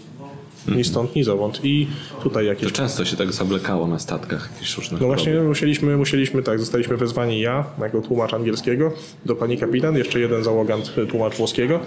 Tłumaczyliśmy jakieś oświadczenia o tym, że tutaj tam temperatura sprawdzona, nikt nie kaszle, tak. No, długo się decydowali, czy nas wpuścić, ale w końcu nas wpuścili. Wróciliśmy do Polski, no i świat się zmienił. Ni stąd, ni stąd, ni zowąd. Jest takim granicznym też bardzo punktem dla mnie było. Yy, była ta, ta wyprawa, ten wypad, bo potem nagle wiesz, wiecie, tak świat się załamał na pierwszy lockdown. No już nie mówimy o tym. Dokładnie. W każdym razie powiedz jeszcze, czy, czy taki przeciętny człowiek może sobie pozwolić na taki wyjazd, taki albo inny i czy powinien w ogóle? Bo ja uważam, że tak, bo ja raz byłem i uważam, że, że warto, ale czy ty uważasz, że warto? Do, do, doprecyzuj człowieka? przeciętnego człowieka, bo pytanie, czy może sobie pozwolić, no to nie jest Może sobie nazbierać przez rok. tak, O. bez problemu myślę. Przeciętny człowiek sobie przez rok nazbiera. I serio, nawet jeśli mnie jakoś bardzo nie ciągnęło może, a wróciłem zakochany, to jeśli chociaż trochę cię ciągnie na wodę, albo właśnie, żeby zobaczyć, jak wygląda takie, takie życie pod żaglami, nie? to, to była najfajniej, jedna z najfajniejszych przygód w moim życiu, jeśli nie najfajniejszy w ogóle urlop, bo prosto z takiej dziesięciodniowej właśnie mm, przygody na morzu, zamiast wrócić do Warszawy, to dost, dostałem się prosto do Krakowa, żeby jeszcze uczestniczyć w premierze operowej. Moja przyjaciółka jest, O, jest reżyserką. I, Opera. I naprawdę powiem wam tak, no, aftery ludzi opery, ja nie, nie powinienem o tym mówić. Aftery ludzi opery. Tak, to jest, y, y, Kraft ma jeszcze dużo do, do odkrycia w, w dziedzinie imprez. Choćbyśmy, To tak zarymowałeś troszkę tak tak, tak freestyle'owo. A to, to jednak o, operap, operap nam wyszedł. Tak? Opera. Dobrze, to skoro już zacząłeś temat opery, to opowiedz coś o operze. O operze. Jak ten, cy- cy- cytując pana, powiem teraz Kaczyn, Kaczyńskiego, ale to był ten wielki miłośnik opery historycznej. Tak on był parodiowany kiedyś przez jakiś, jakiś kabaret. Opera jest piękna, ja też jestem piękny. Tak nie no, opera jest piękna, jak się okazuje. Czy, co pytałem przed chwilą, czy Tak. przeciętny birgik może sobie popłynąć łódko, czy przeciętny brodaty birgik ma czego szukać w operze? To jest, to jest jeszcze trudniejsze pytanie, bo ja sam, jako przeciętny brodaty birgik, przez lata miałem... Już nie masz już, brody już nie mam. Y, Miałem podejście do opery wręcz szydercze. No, Tam chodzą, śp- śpiewają. No Ja, to, to, ja lubię kino, lubię literaturę, lubię sobie seriale oglądać, ale nie rozumiałem, co się tam dzieje. Było aż dziwne, nie? Bo znowu najlepsza przyjaciółka zajmuje się reżyserią operową od lat. Ja tak gdzieś się trochę na boku podśmiewałem, a potem znowu, potem mi przeszło. I sobie y, pobrałem taki fajny wykład, y, doktor chyba się Greenberg nazywał, jak słuchać, jak rozumieć operę. I okazało się, że jeden taki wstępniak y, wystarczy, żeby pozbyć się jakichś uprzedzeń i zobaczyć, że to ma sens. No i znowu obejrzałem tego trochę, ale nie wydaje mi się, próg wejścia jest wysoki. Tak? Trzeba, trzeba się raczej interesować pewnymi kwestiami związanymi z, taki, z operą, y, powiedzmy z teatrem, z mu- muzyką dawną jakąś tam. Muzyką. Muzyką, tak. No. Jeszcze, jeszcze nie jestem le lektorem, Y, ale, ale, ale znowu, y, to jak dzisiaj niektórzy twórcy do tego podchodzą, właśnie wspomniana przeze mnie przyjaciółka reżyserka, to jest coś, co moim zdaniem jest dobrym sposobem na otwieranie opery w stronę Nowoczesna, twoim zdaniem. Nowoczesna. Współczesna niż, Wiesz niż co, tak, czerpią, klasyka. czerpiąca z tego na poziomie realizacji, no bo znowu nie zawsze masz możliwość ingerencji w libretto czy w muzykę, nie? wiadomo, że nie, to o to chodzi, żeby jakoś odtworzyć zamiary autorskie, ale do tego przecież masz, masz designerów i reżyserów, którzy mogą ci to spróbować z pomocą śpiewaków sprzedać w jakiś nowy sposób. No i ta opera, na którą pojechałem do, do Krakowa w ramach festiwalu Opera Rara, właśnie prosto z żagli, to była Wanda Dworzaka, o tej, o tej Wandzie, co, co Niemca nie chciała, ale, ale zrobiona przez reżyserkę i designera w taki fajny sposób, trochę, nie wiem, potem nazywany, to nie był, to nie był, nie był ich zamiar, ale przez krytykę czy recenzentów kojarzone później na przykład, a to trochę z Grą Tron, a to trochę z Wiedźminem, a to czymś. Y, Słyszycie? tak, tak. Wiedźmin w operze, No prawie. nie, to pra, prawie tak, no to byli jednak ci nasi Słowianie.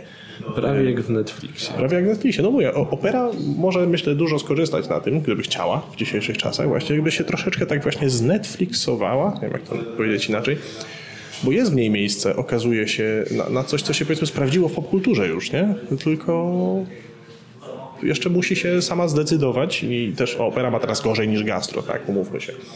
Czy byłeś na balecie? Czy byłem na balecie? No raz czy dwa razy w życiu. I gorzej niż opera. No, Oper. Chyba wolę jak do mnie śpiewają niż jak do mnie tańczą, no ale nie, nie, nie jestem koneserem, tak? Bardzo, bardzo lubię balet gruziński, no, z takich dziwnych rzeczy, to polecam. Tak, jest specyficzny. Ta, taniec na kolanach, tańce z szablami, coś niesamowitego. Wyobraża sobie człowiek potem, że jeszcze rok czy dwa i ci wszyscy tancerze będą po prostu wyłączeni z zabawy, jak się, jak się widzi jest- piruety na kolanach. No właśnie, właśnie. I, i widzisz, i ja tłumaczyłem znajomym, ponieważ mi się zdarzyło bywać na balecie. Ja Mhm. nawet to lubię, bo ludzie tego nie rozumieją. Mówisz, ha, ha, balet, wiesz. No to tak nie? ludzie i opera, Balet, wiesz, ale jak tak sobie pomyślisz, że po pierwsze wystroisz się tam, jak, jak stróż Boże Ciało, o, Mhm. O. mówi się, jak A, stróż okej. Boże Ciało się wystroisz, to raz. Kupowałem zawsze wyjściówki do Opery Narodowej za 29 czy 35 zł. Można kupić, można Mhm. kupić tam w lożach. Idziesz do loży, idziesz do foyer, kupujesz sobie szampana za 80 zł. Nie wiem ile kosztuje, nie kupowałem nigdy, ale dobra, kupujesz sobie tego szampana, siadasz sobie w tym fotelu, wystrojony, jak jaśnie hrabia i patrzysz jak tam ci ludzie tak skaczą i oni się tak męczą. I tak sobie myślisz, kiedy ja ostatnio tak nogę wysoko podniosłem i odpowiadasz sobie, nigdy, wiesz, a oni tam cały czas tak ciap, Tak, ciap, ciap, jest- ciap, ciap. I ty teraz sobie siedzisz, oni to robią dla ciebie, jak ci się podoba, to możesz łaskawie bić brawo. To jest I mistrzostwo. to czujesz się jak jaśnie pan, wiesz, i to jest, to jest świetne moim zdaniem. Ja, ja lubię patrzeć, jak się ludzie męczą na przykład. Ale to nie, nie podobałaby ci się powiedzmy tego rodzaju y, sztuka performatywna, opera czy, czy balet, gdyby była e, odarta właśnie z tej powiedzmy pretensji, gdyby była bardziej bezpretensjonalna, gdybyś mógł tam przyjść normalnie ubrany, tak jak na co dzień chodzisz, Uważam, że to jest jednak rzecz, że taka wartość napić dodana, się, wiesz. napić się kraftu w przerwie albo przed, No, może. tak? Zje, zjeść sobie coś fajnego. Wiesz, to, to jest takie, takie coś, że, że czujesz się taki lepszy. trochę. Otoczka jest potrzebna. Aha, Że oni się męczą, wchodzimy. a ty sobie się...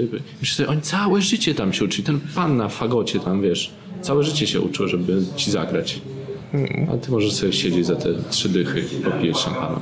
No to taki, wiesz, po, po, powielamy te starsze stereotypy, tak? Szlachta chodziła kiedyś głównie, tak, na operę. No raz w życiu się można poczuć, jak jaśnie pan. Poczuć się jakieś nie pana. Także Ja polecamy. właśnie, nie no, na pewno. Ja bym właśnie był za tym, żeby, żeby troszeczkę tę y, operę czy balet na przykład tak spróbować odżyć z pretensji, żeby były w stanie dotrzeć do szerszej grupy odbiorców, tak jak Kraft Na zawsze chciał. festiwalu piwa zrobić operę. Na przykład. Albo o festiwalu piwa zrobić operę.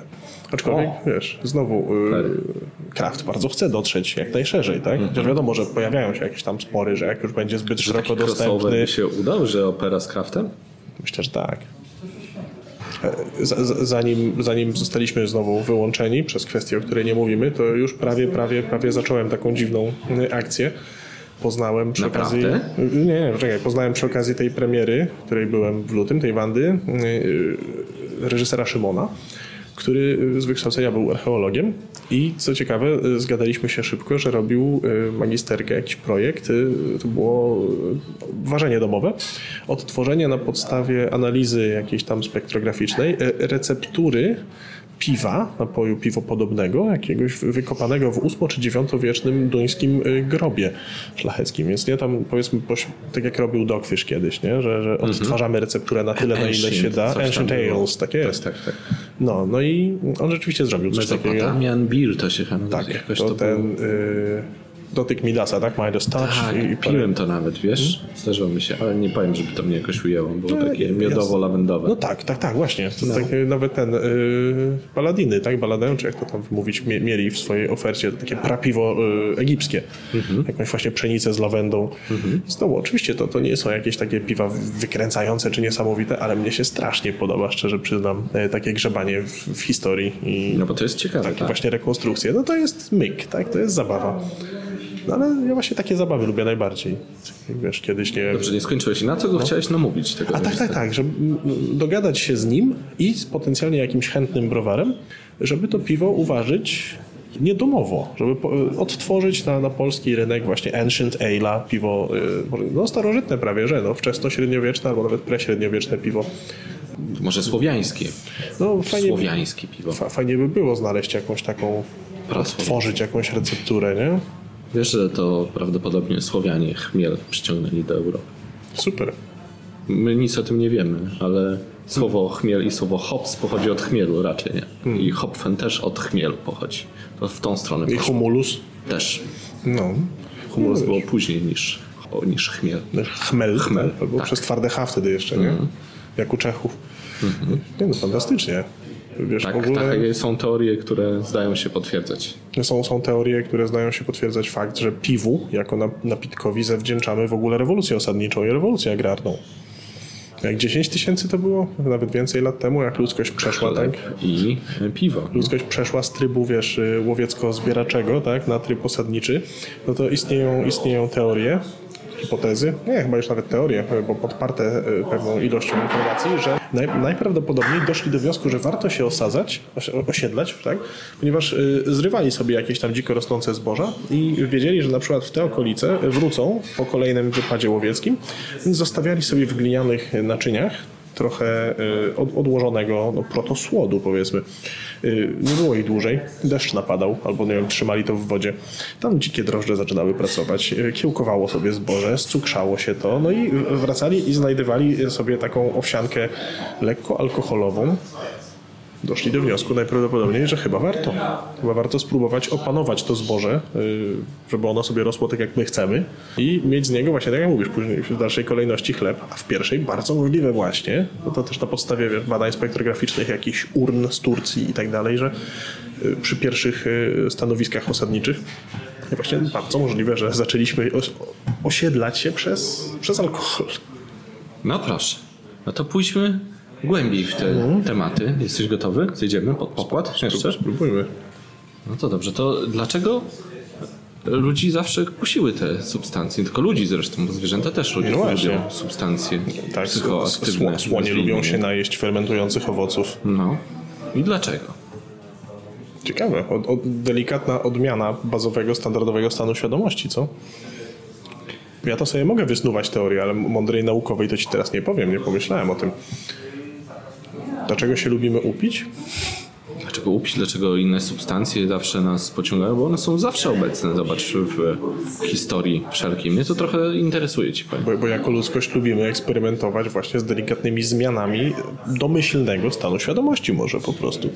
Jest też teoria, że na przykład te mocno psychodeliczne substancje typu LSD wytwarzają nowe połączenie, ponieważ się podstawiają za serotoninę i organizm musi wytworzyć nowe połączenia. Mózgu i tworzy zupełnie inną świadomość w ten sposób.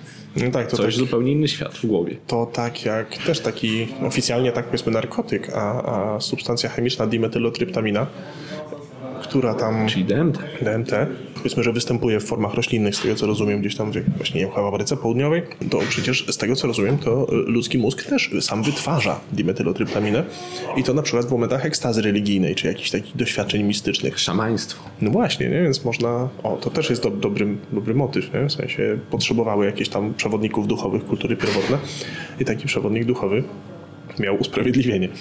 Dlaczego może sobie całkowicie zniekształcać psychę jakimiś substancjami, albo właśnie, nie wiem, otwierać trzecie oko, czy, czy pogłębiać percepcję, jak zwał, tak zwał. No to, to, jest, to jest bardzo fajna aplikacja tego wszystkiego.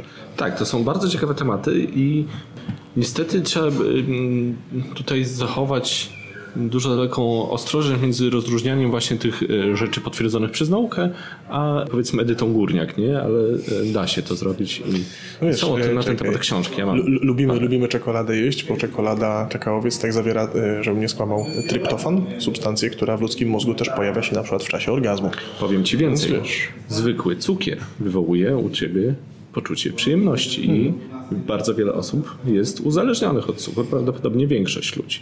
Czyli, czyli wchodzimy w, rejon, tak jak zacząłeś, tak? Serotonin, endorfin, dopamin. Tak, i wracamy do tematu, czyli dlaczego e, zająłeś się piwem, prawda? Bardzo dobre pytanie. Znudziłem się, tak jak wszyscy mówimy prędzej czy później, znudziłem się y, koncerniakami. Lu, lubiłem, y, lubiłem się napić, tak, wtedy. Y, teraz jestem powiedzmy cz- czwarty rok na ostrej redukcji alkoholu. I to też jest bardzo ciekawy temat, ale to zaraz. No to też tak, to gadaliśmy nawet przed nagraniem, to, to tak wyszło. Ja nawet nie zauważyłem, kiedy to się stało. To było bardzo śmieszne. Przy czym To nie świnia, to ekspres. Tak, ekspres, ekspres, no, ekspres świnia. Czasami brzmi bardzo podobnie. Musiałaby być bardzo chora świnia, jak teraz słuchamy dalej, co się dzieje. Yy, dlaczego ja się tym piwem zainteresowałem? Kurczę blade. Bardzo interesujące pytanie. Mo- mogłem się lepiej przygotować, teraz będę improwizował. Mnie to właśnie jest najlepsze. Ja nie daję pytań do przygotowania się. Z- zawsze, zawsze byłem czytaczem. Lubiłem wszelkie maści klasyfikacje. W głowie mam taki, taki po prostu wie- wielki zestaw szufladek na różne fakty. I zaczęło się od tego właśnie, że najpierw e, kumpela, wspomniana reżyserka operowa dawno temu, przyniosła mi do domu czarną dziurę i atak chmielu. Napiłem się, pomyślałem, ojej, to piwo może tak smakować? A ja, ja lubię piwo. Ja zawsze lubiłem piwo, mówię sobie. Może ja się dowiem czegoś więcej. Kupiłem sobie jakąś książkę Michaela Jacksona, przez y, wakacje czytałem. Sprawdzałem sobie w raczkujących polskich piwnych internetach, co tam się dzieje na, na froncie piwnym. Poszedłem parę razy do knajpy, no i właśnie to były takie y, wa- wakacje, w które sobie zinternalizowałem tę książkę, czytając y, style rozmaite, historię piwowarstwa. I, no i wyszło. Tak po prostu. Proszę, ja Michaela Jacksona nie mam książki żadnej. To jakiś, wiesz co, to był jakiś taki przewodniczek, z którego bym się dzisiaj śmiał, już też dawno zdezaktualizowany. Zaktualizowało się trochę. jako polskie, jako najlepsze polskie piwa, z tego co pamiętam, w nim to były jakieś okocimie wyliczane, Okej. ale to wiesz, y, znowu. Powiedzmy, Portera jeszcze robią spoko, a reszta to... Dobra. Mm, Chyba nawet mamy parę butelek jeszcze. I to jest jeszcze temat redukcji, powiedziałeś. A ja zauważam, że wiele osób, które dłuższy czas już spędziły w kontakcie z piwem, coraz mniej go spożywa. Czyli jeśli zajmujesz się tym zawodowo, to po pewnym czasie duża część ludzi spożywa tego piwa dużo mniej. No, tak po sobie widzę, że tak naprawdę, de facto, na imprezach branżowych, dopóki jeszcze jakieś tam były, w tym roku ostatnio to były dziesiąte urodziny House of Beer, na których się tam powiedzmy udzielałem, za zaproszeniem Dony, albo no, przy spotkaniach towarzyskich, nie? To, to, to wtedy.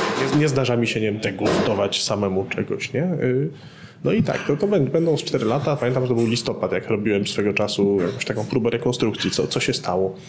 I nie jestem do końca pewien, ale chyba po prostu już się nie umiem dobrze, nie umiem się fajnie upić, nie umiem się, coś, coś, coś się... Wkręciłeś się w pastry sour. Nie, nie, zdecydowanie nie. Y, Coś, coś, coś mi się przestawiło. Kumpela mówi, licznik mi się przekręcił.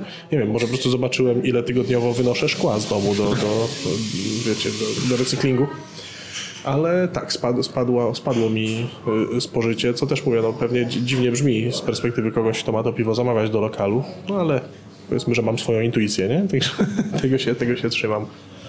Bo no też jeszcze co, kiedy całe twoje życie, tak jak moje, to jest historia efektu jojo, to też trzeba strasznie dbać y, o to, co się przyjmuje. Czy się nie wypija za dużo kalorii na przykład, nie? Metaproza historiograficzna. Musiałem to przeczytać. No, przeczytaj, to jest bardzo fajny gatunek. No tak, to jest coś, z czego, z czego magisterkę robiłem. A, Dzisiaj, dzisiaj poznałem to słowo od, od właśnie ciebie. Powiedz coś więcej. y, rodzaj literatury, który to metaproza, tak? Ten, ten fragment tutaj powiedzmy od niego zaczniemy, który y, stawia na to, żeby czytelnikowi uświadamiać na żywo, y, że jest konstruktem, że jest wytworem literackim, bawi się konwencjami, których Czy tak nawet naprawdę nie istniejemy, tylko autor nas napisał. Ta, potem dochodzimy do lat 60.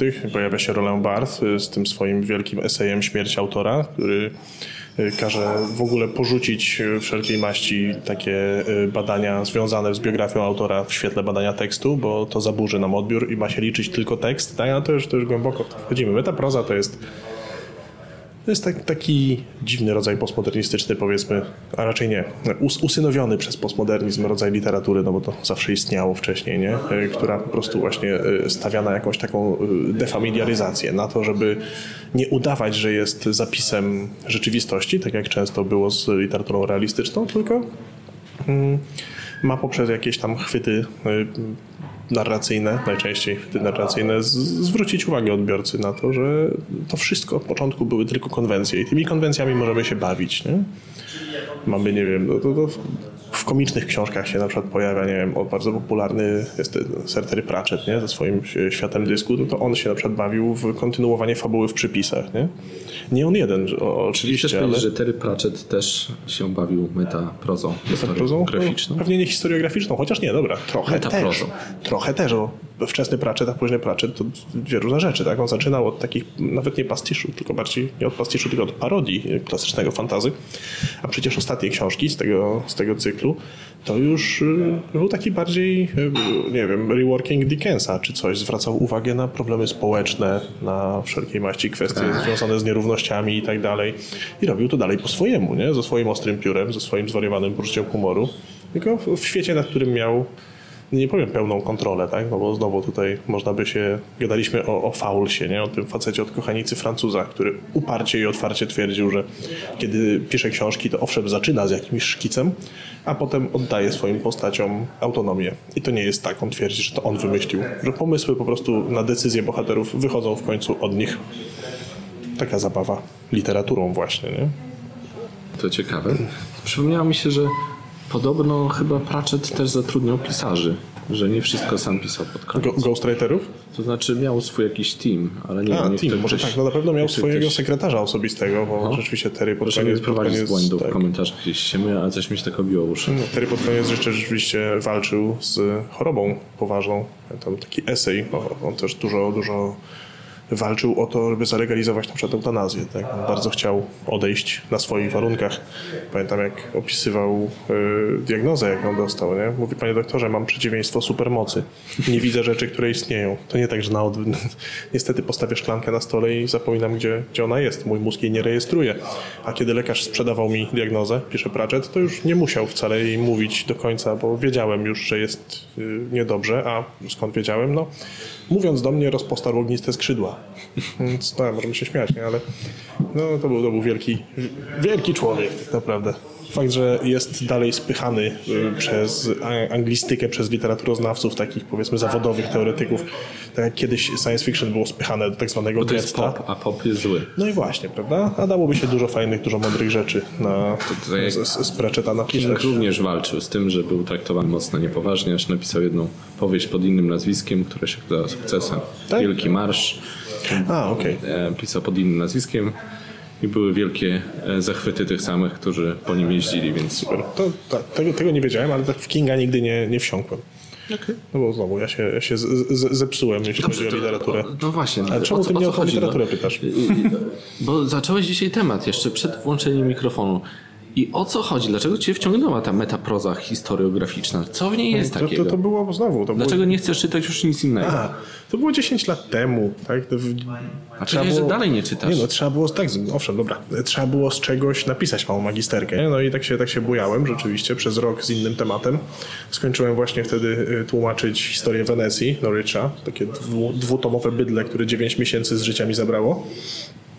I myślałem, że sobie napiszę tą magisterkę na anglistyce, na literaturoznawstwie, nie? specjalizacji brytyjskiej, z, z Wenecji w literaturze. No i tak przez rok próbowałem, aż się koszmarnie znudziłem i trzeba było znaleźć coś innego. Poszedłem do promotora, on mi, on mi podsunął takiego pisarza Petera Ackroyda.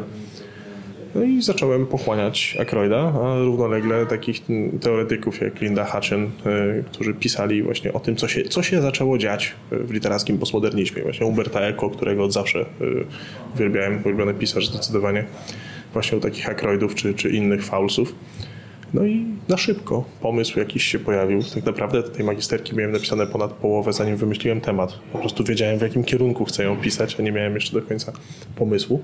No ale powiem wam, że przydała się po 10 latach. Tak? No, mówiłeś o tym, o czym gadaliśmy, że zepsuła mi gust literacki i rzeczywiście kiepsko mi się teraz y, czyta książki, które nie są meta, Mniejsza o to, szczerze mówiąc, bo te, teraz jest o tyle śmiesznie, dlatego o tym gadamy, bo muszę być z tym na, na żywo i na bieżąco. W najbliższy, najbliższy piątek, yy, To już będzie po niestety wywiad. tak, że będzie po, to czekaj, po 18, tak jest piątek? Zapętlamy czas w ten sposób. Wiesz, my tu teraz sobie rozmawiamy, ale... Nie, po prostu, ja rozumiem, tylko próbuję później. sobie y, obliczyć, nie? Kiedy, no tak, w każdym razie piątek chyba 18 jest, tak? Nie chcę kłamać, nieważne. Ważne, że wtedy mam ostatnie w tym roku zajęcia i wracam dopiero w połowie stycznia y, przyszłego roku, a to od jakiegoś czasu uczę literatury na Akademii Wistula. I okazuje się, że nie, ten, nie zapomniałem wszystkiego. Dostałem do poprowadzenia kurs z przygotowanym już odgórnie y, programem y, nauczania, w sensie inaczej, z listą lektur przygotowaną odgórnie, a ja musiałem sobie jakoś rozpisać to, jak ja to będę chciał prowadzić w mojej, w mojej grupie. No i powiem wam, że jest zabawa. Tak jak wcześniej wspomniałem, nie lubiłem uczyć nigdy angielskiego. A jak się okazuje, jak mogę pogadać sobie z, z fajnymi studentami o fajnej literaturze, to jest naprawdę przyjemne. Dostałem bardzo... Do, miałem tego nie robić. Miałem nie stukać, a stukam. Sorry, to się wytnie. Yy, No, miałem rzeczywiście bardzo wymagający ten sylabus, ten program nauczania przygotowany przez doktor prowadzącą przedmiot. I po pierwszych zajęciach z moją grupą, no już byłem świadom, że niektóre rzeczy muszę z niego wyrzucić, bo, bo to ich zamęczy i trzeba po prostu ich oswoić, trzeba e, pokazać im, na czym, na czym to ma polegać. No, przede wszystkim brytyjska. Może ze dwóch Amerykanów tam się pojawia William, William Carlos Williams i Charles Bukowski, ale głównie to, to Brytyjczycy i to taka przekrojówka, bo przerabialiśmy już w tym roku romans rycerski, a potem z racji tego, że wycinałem te teksty, które no, trudno byłoby tak początkującej grupie przekazać, więc bardzo szybko sobie streściliśmy Szekspira czy, czy romantyków. Przeskoczyliśmy od razu do jądra ciemności Konrada, żeby też polski akcent tam y, sprzedać przeskoczyliśmy, wróciłem do buszującego w zbożu po, po 16 latach, czy nawet więcej. E, Od kiedy go po raz ostatni czytałem, pamiętam, że strasznie nie znosiłem tej książki i jego bohatera, jak byłem Nie młodszy. No polecam ci przeczytać po 30. Zupełnie inaczej się do tego podchodzi. Pamiętam przede wszystkim, że polskie tłumaczenie jest jakieś karygodne, więc tutaj bym cię odesłał do oryginału, bo też nie jest, nie jest szczególnie wymagającym językiem napisany, a jest to też bardzo fajny zapis y, idiomu, w sensie języ- języka konkretnego lat 40., 50. Ameryka. No, bardzo śmiesznie gada ten bohater. Jest bardzo duży nacisk na styl. No i skończyliśmy właśnie y, Buszującego w zbożu. Zaczęliśmy Johna Fowlesa, czyli już y, studenci moi weszli w postmodernizm.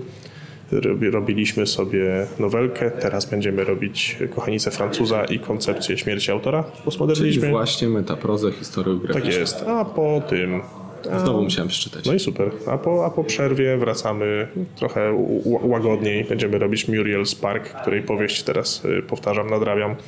I też bardzo polecam Pełnia Życia y, Panny Brody, bo to ze studiów tam można pamiętać to i owo. a Okazuje się, że to jest naprawdę fantastycznie napisane. Miałeś więcej książek niż przeciętny człowiek czyta w życiu. Jest super zabawa. Zobaczcie, jak ciekawych ludzi można spotkać pijąc piwo. No, właśnie pytałeś o, o to, czemu, czemu ludzie piją piwo. Może to jest jakiś instynkt tak samo pierwotny jak opowiadanie historii. No bo wydaje mi się, że Opowiadanie historii w pubie to... Właśnie, ale nie, po, pomyśl sobie właśnie o tych naszych przodkach, którzy jeszcze, jeszcze nie, nie byli, nie doświadczyli rewolucji osadniczej. Tak? Mamy tych pierwszych zbieraczy. Czyli cofamy się bardzo głęboko. Cofamy się do. Mhm. do pierwszych ognisk, przy których pierwsi y, jacyś homo sapiens, albo nawet jeszcze nie, ci, którzy już uczyli się gadać, historię kamieniem. na przykład pro, protomorsem, opowiadali sobie, zaczęli od tego, że, żeby ten język powstał, tak? Język jakoś się musiał narodzić, nie? Tutaj też się kłócą teoretycy, historycy, jak to działa, ale zaczęło się od tego, żeby powiedzieć tam nie idź, tam groźny tygrys szablozębny, albo tam upolujesz lepszy bizon, cokolwiek, nie? Ja zrobił ogień. No i, i się zaczęło, a potem nauczyliśmy się narracji. I to jest, to jest jakiś instynkt, to jest w człowieku, opowiadanie sobie historii, dzielenie się historiami. To czym innym jest literatura, jak nie ewolucją tego. No i teraz możemy wrócić do twojego pytania, czemu człowiek uży, po używki sięga. I to jest, a to może ty coś dopowiesz, bo ja już nie wiem, a ja swoją, ja swój wkład mam. Bo Teraz ty mnie postawiłeś przed pytaniem, miałem ci odpowiedzieć. Nie wiem, to brzmi jakbyś miał więcej przemyśleń na ten temat, ja na pewno. No cóż, mm, myślę, że widocznie są potrzebne i spełniają funkcję społeczną. Alkohol zawsze spełniał Dokładnie. funkcję społeczną i właśnie takie miejsca jak to, to potwierdzają, ponieważ tu się przychodzi po to, żeby się najeść, napić i pogadać, tak? No, byłoby Więc, super.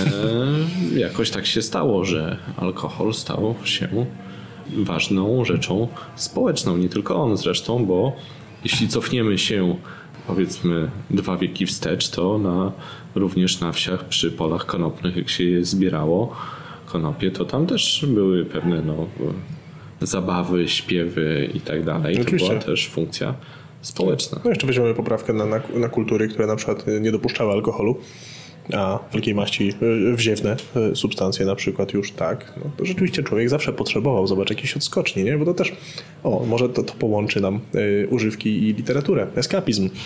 Potrzeba ucieczki od tej rzeczywistości czasami, chociaż na chwilę, nie? Jakiś troszeczkę zmodyfikowany świat, czy to wyobraźni, czy to właśnie Może o, tylko. odkształconych doznań. poszukiwania różnych rzeczy. Człowiek zawsze był poszukiwaczem różnych, nie tylko odkrywania nowych rzeczy, ale również i wypraw w głąb, e, w swojej głąb siebie, świadomości. oczywiście. A y, zważywszy, że tak naprawdę do końca jeszcze nie wiemy, czym ta świadomość jest i jaka jest jej natura, no to to jest coś, co warto badać. Dokładnie, nie wiemy czym jest do końca rzeczywistość, którą widzimy, nie wiemy czym jest czas i tak dalej. Przechodzimy sobie swobodnie do fizyki kwantowej teraz. No, bardzo chętnie. Chociaż Proszę, dawaj.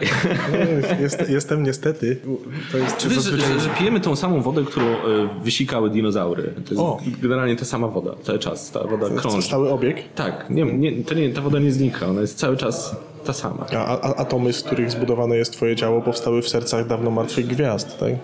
No, jest też bardzo ciekawa teoria, że właściwie jest jeden elektron, wiesz? Ach, to jest fantastyczna To jest, teoria, to jest tak, świetna tak. teoria, Z, z racji tego, że y, który porusza się w czasie do przodu i do tyłu. do przodu i do tyłu, tak, on może być po prostu wydawać się, tak, mamy tutaj tą super, superpozycję kwantową, tak, może być w kilku miejscach naraz, no to czemu miałoby nie być jednego elektronu, tak, to jest jedna z fajniejszych takich teorii, to już zahacza o tą fizykę cyfrową, tak jak ten koncept, że możemy być symulacją na przykład, nie? Prawda jest taka, że to, co widzimy, to nie jest to, co widzimy przez nasze oczy, bo widzimy obraz zupełnie do góry nogami. Tak naprawdę No to jest- to jest jeszcze- to mózg jest jedno, bardzo dużo tak. rzeczy przetwarza, więc Kwestia odbioru jeszcze możemy kolorów, tak, wszystko filtrujemy, tak? różnymi sub- substancjami właśnie dlatego. Wszystko filtrujemy przez naszą konkretną optykę, nasze, nasze mechanizmy gałki ocznej, które przesyłają impulsy do mózgu i, no i kto ma powiedzieć, tu już filozofia wchodzi, tak? Czy mój niebieski jest taki sam jak twój niebieski? To jest- Dokładnie. Nie, to jest super, tak. Jest I w ten sposób zbliżamy się do końca wywiadu, który jest najdłuższym chyba, nie, chyba najdłuższym nie. Michał Kopik bardziej się rozgadał, ale najmniej, kwantowej? najmniej piwnym wywiadem. Zobaczymy, jak to przyjmą ludzie. Dziękuję, zobaczymy, tak mo- może się delikatnie przebranżowisz. A może nagle wszyscy zaczną interesować się literaturą i metaprozą histograficzną. Histogro... Historiograficzną. Dobrze, że nie, nie mieliśmy czasu pogadać dużo o fizyce, bo nie, nie jestem teraz na świeżo. A tak, jako, jako, y, zwykle się stosuje y, sformułowanie, że jestem humanistą jako wymówkę, dlaczego jest się kiepskim z matmy, nie? Ja zawsze byłem zdania, że y, tak jak nie wiem, jeśli ktoś jest w naszym wieku, powiedzmy, widział kreskówkę Scooby-Doo na pewno, tam w każdym odcinku zawsze demaskuje się potwora, nie? Na, na końcu odcinka zrywają maskę z demona, okazuje się, że to był pan woźny, no to ja mam takie wrażenie, że polska fizyka, znaczy tak jak fizyka jest uczona w polskich szkołach, to można jej zerwać maskę i tam pod spodem jest po prostu więcej matmy. Tymczasem długo już po studiach zacząłem y, czytać książki związane właśnie z fizyką, jakąś tam astrofizyką, czy fizyką teoretyczną, czy teraz sam powiedziałeś kwanty i ten elektron. Fajnie usłyszeć, że ktoś jeszcze słyszał o, o takiej głupiej rzeczy, nie tylko ja. No i bardzo polecam się Nie jest tym taka zaj- głupia rzecz, bo to jest nie poważna teoria Dobra. naukowa. Głupia rzecz, złe słowo w tym wypadku y, z mojej strony. Ale taka cieka- ciekawostka, która też nie, nie każdego y, wciągnie. W tym roku czytałem książkę pod tytułem Kwantechizm y, polską, która ma przybliżać właśnie laikom koncepcję wyższej fizyki teoretycznej. Też szalenie polecam. Ale to jest super, także słuchajcie, i, i, piwo, tak, u, na łódki, tak, z książką jakąś Michio Kaku albo innego teoretyka. Tak. historiograficzną. Oczywiście, a jeszcze odpowiednio dużo nad tym posiedzimy, to to połączymy w jedno. Tak, bo wszystko się łączy w jedno i teraz jeszcze parę życzeń świąteczno-noworocznych. Dużo zdrowia. Przede wszystkim dla wszystkich spokoju, jakiegoś eskapizmu w miarę zdrowego. Tak, dużo eskapizmu. Jeśli, jeśli inaczej, jeśli czujecie, że y, potrzebujecie, jeśli to wasz styl, bo są też tacy, y, którzy bardzo lubią tej rzeczywistości stawić czoła na, na własnych zasadach. Nie? No i tutaj y, właśnie wspom, wspomniana Katarzyna na przykład nasza, która o, o, o, wym- wymyśliła tą wspaniałą akcję, nie? która trwa, także też wszystkim, którzy wzięli udział bardzo dziękuję.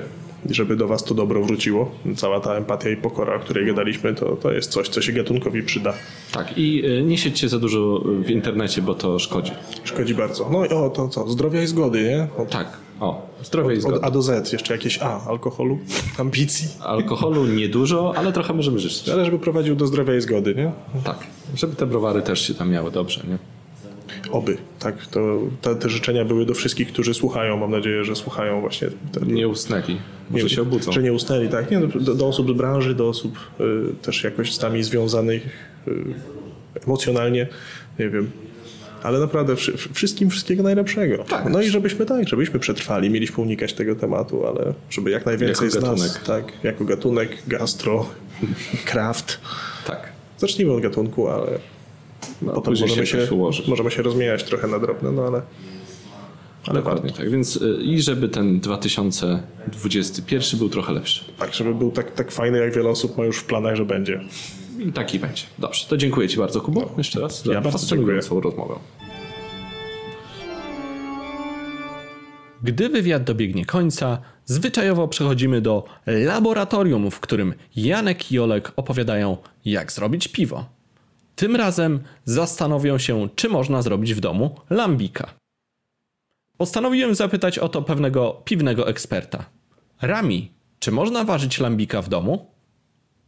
Można, ale lepiej nazwać się Wild Ale albo Spontan. Chyba, że się mieszka w Belgii, w Pajotenlandzie. Dziękuję bardzo za odpowiedź. Przejdźmy zatem do laboratorium. Siemaneczko ziomeczki, pozdrawiamy was bardzo serdecznie. Witają was Olek i Janek z Browaru Monsters. Siema. Dzisiaj się spotykamy, żeby porozmawiać troszeczkę o e, Lambici, e, bo nie powiemy słowa na ly, bo zaraz się piwni puryści będą do nas czepiali na pewno. Lambici, bo to ponoć też jest wiocha straszna mówić tak. Ale ja jestem ze wsi, więc spoko. Akurat Dobra, dobra. od, na odpowiedniego człowieka trafiło. Więc porozmawiamy sobie i umówmy się, że jednak, że będziemy mówić lambik, e, żeby to, bo każdy wie o co chodzi.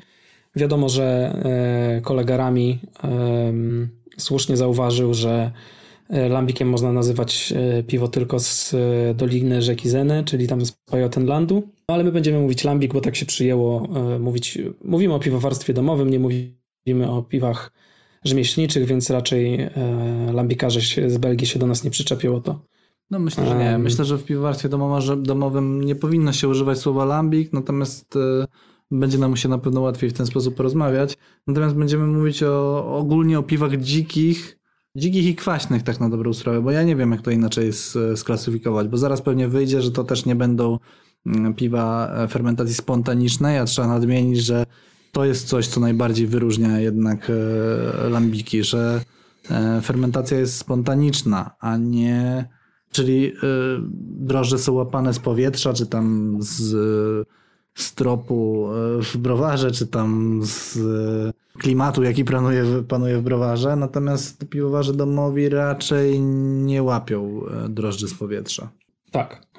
I, i no bo po prostu to jest y, po prostu to jest zbyt skomplikowane i mm, za trudne tak naprawdę. Znaczy to nie jest trudne tak naprawdę, bo stawiasz i czekasz aż coś złapie. Chodzi o bardziej o to, że ciężko jest złapać cokolwiek, co później wytworzy ci e, smaczne piwo. E, Pytałem tak. ostatnio e, Cześka dziełaka, czy on próbował robić lambiki metodą spontaniczną, to znaczy czy, czy próbował w ogóle jakieś spontany u siebie robić. Mówi, że e, robił, e, jak najbardziej robił takie próby. Jak go zapytałem, e, czy, czy napotkał jakieś kłopoty, powiedział, że nie, że fermentacja wszystko fajnie szło, tylko nie dało się tego pić później. Mm. Okej. No dobrze, i y, zdecydowaliśmy sobie tutaj, przygotowując się do tego dzisiejszego odcinka, że chyba tak jak zwykle, żeśmy robili przy odcinkach o konkretnych stylach, o konkretnych piwach, polecimy sobie e, poprzez proces e, wytwarzania takiego piwa, czyli od ziarna aż do rozlewu. E, Bo to jest taki chronologiczny, fajny proces, będzie łatwo to śledzić. Myślę, że dla piwowara domowego to jest najprostszy sposób, żeby coś przedstawić. Tak. Więc zacznijmy od słodu i od zasypu em, takiego piwa. I teraz standardowo przyjęło się, że lambiki, te, te belgijskie lambiki e, są produkowane z 70% słodu jęczmiennego, no i 30% niesłodowanej pszenicy. Jak coś, jakieś bzdury ploty, to mnie No, niektóre poprawi. źródła, bo- znaczy raczej większość źródeł podaje 35-40% niesłodowanej pszenicy, ale powiedzmy, że, że to pewnie nie ma jakiegoś bardzo dużego znaczenia, te 5 czy tam 10%. Tak. No i tu właściwie zasyp, w moim rozumieniu zawsze przy takich piwach, e, przy tych jasnych e, piwach, zasyp nie miał większego znaczenia. To chodziło tylko o to, żeby dostarczyć cukry, żeby, żeby, żeby były cukry, które mikroorganizmy mogą przejeść. Tutaj e, słody nie wprowadzają, nie mają nam za, za zadanie wprowadzić właściwie niczego mm, większego do, do profilu aromatyczno-smakowego. Też mi się tak wydaje. Ta, ta pszenica niesłodowana chyba historycznie jest podyktowana tym kosztami produkcji, tak mi się wydaje. Mhm. Tak, tak, tam chodziło właśnie o ten, o, o pieniążki. E, a powiedz mi, czy ty, ty, ty, robiłeś jakieś, prawda, no, lambiki? w domu? Tak, tak. Ja robiłem próby, zresztą mam, jestem przed rozlewem trzech czy czterech e, takich piw z fermentacji e, mieszanką lambikową. Wiesz co, no ja jak mam niesłodowaną pszenicę, czy tam płatki pszeniczne, e, bo, bo je można, bo niesłodowaną pszenicę można swobodnie zastąpić płatkami pszennymi, e, no to używałem wtedy podobnych e, proporcji, ale zdarzyło mi się też zrobić na 100% pilzneńskim, Zdarzyło mi się zrobić z płatkami owsianymi, więc nie zauważyłem, żeby to miało jakieś kluczowe znaczenie. Być może teraz zaraz ktoś będzie tam grzmiał w komentarzach, natomiast ja nie zauważyłem jakichś specjalnych różnic. Tak, to znaczy wydaje mi się, że jak, jak pilsa użyjesz, to troszeczkę ciemniejsze będzie, odrobinę będzie ciemniejsze wtedy to piwo. To też tam niektórzy mogą się przyczepić do tego. No tak, zaraz Eee. wejdziemy do gotowania i tam też wyjdzie na to, że po prostu jak chcesz uzyskać jaśniejsze piwo albo ciemniejsze, możesz dłużej lub krócej gotować, ale to Gotować. za chwilkę dojdziemy do tego. Tak, tak. No ja robiłem z kolei em, chyba raz użyłem, nie, raz użyłem e, orkiszu e, niesłodowanego, a raz użyłem e, owsa. Ale też nie zauważyłem, że jakichś drastycznych różnic Ja wiesz co, ja ani chciałbym w jeszcze- zapachu brzeczki, ani Mhm. no. Jeszcze jedną rzecz Śmiało, chciałbym śmiało. bo ja nie jestem, nie, nie chciałbym, żeby tutaj ktoś pomyślał, że jestem jakimś nie wiadomo jakim ekspertem od, od lambików, bo, bo nim nie jestem. Nie zrobiłem ich dużo. Y, Sporo o nich czytałem, sporo wymieniałem się jakimiś y, e, doświadczeniami z innymi, bardziej doświadczonymi piwowarami, jeżeli chodzi o, o e, lambiki, e, ale ja sam nie jestem jakimś ekspertem, więc e, pewnie to, co będę mówił, e, można tam podzielić przez dwa, być może palnę jakąś głupotę.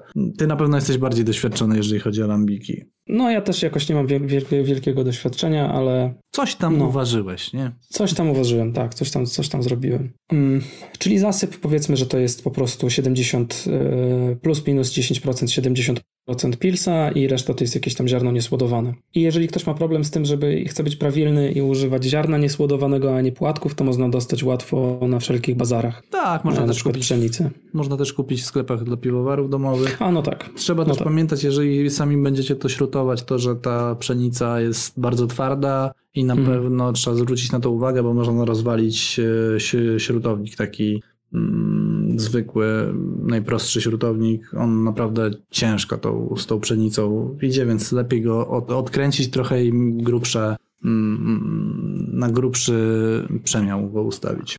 Tak. No i jeżeli chodzi o ekstrakt, to celujemy w około 12 plato. E, To jest taki standardowy ekstrakt, który się stosuje przy takich piwach, nie? Ty, ty Tak, wydawałeś kiedyś więcej albo mniej? Tak, ja zazwyczaj około 13 mi wychodzi. Mam też na Okej. przykład teraz fermentującego 11, więc tak się poruszam między 11 a 13. Mm, Jakoś nie przykładam też dużej wagi do tego ekstraktu, znaczy celuję, żeby to była 12, ale jak tam wyjdzie trochę więcej albo trochę mniej, to jakoś bardzo się tym nie przejmuję, więc, więc dla mnie to jest sprawa drugorzędna. Jeżeli to nie wypieprza do 17, 18 albo nie spada do 8, to, to, to nie widzę z tym problemu. Mhm. Tak, ja się z tym zgadzam, że to rzeczywiście jakoś wielkiego znaczenia nie ma. No dobrze, no to mamy ześrutowany nasz słód. I do zasypu jeszcze za chwilę wrócimy na sam koniec mówienia o zasypie, ale to na razie pomówmy o zacieraniu. I teraz standardową metodą zacierania takiego piwa jest tak zwany turbit mash, e, o której była dyskusja przedwczoraj chyba na Jepiwce, jak to przetłumaczyć na język polski. Była. I chyba nie zostało to rozwiązane.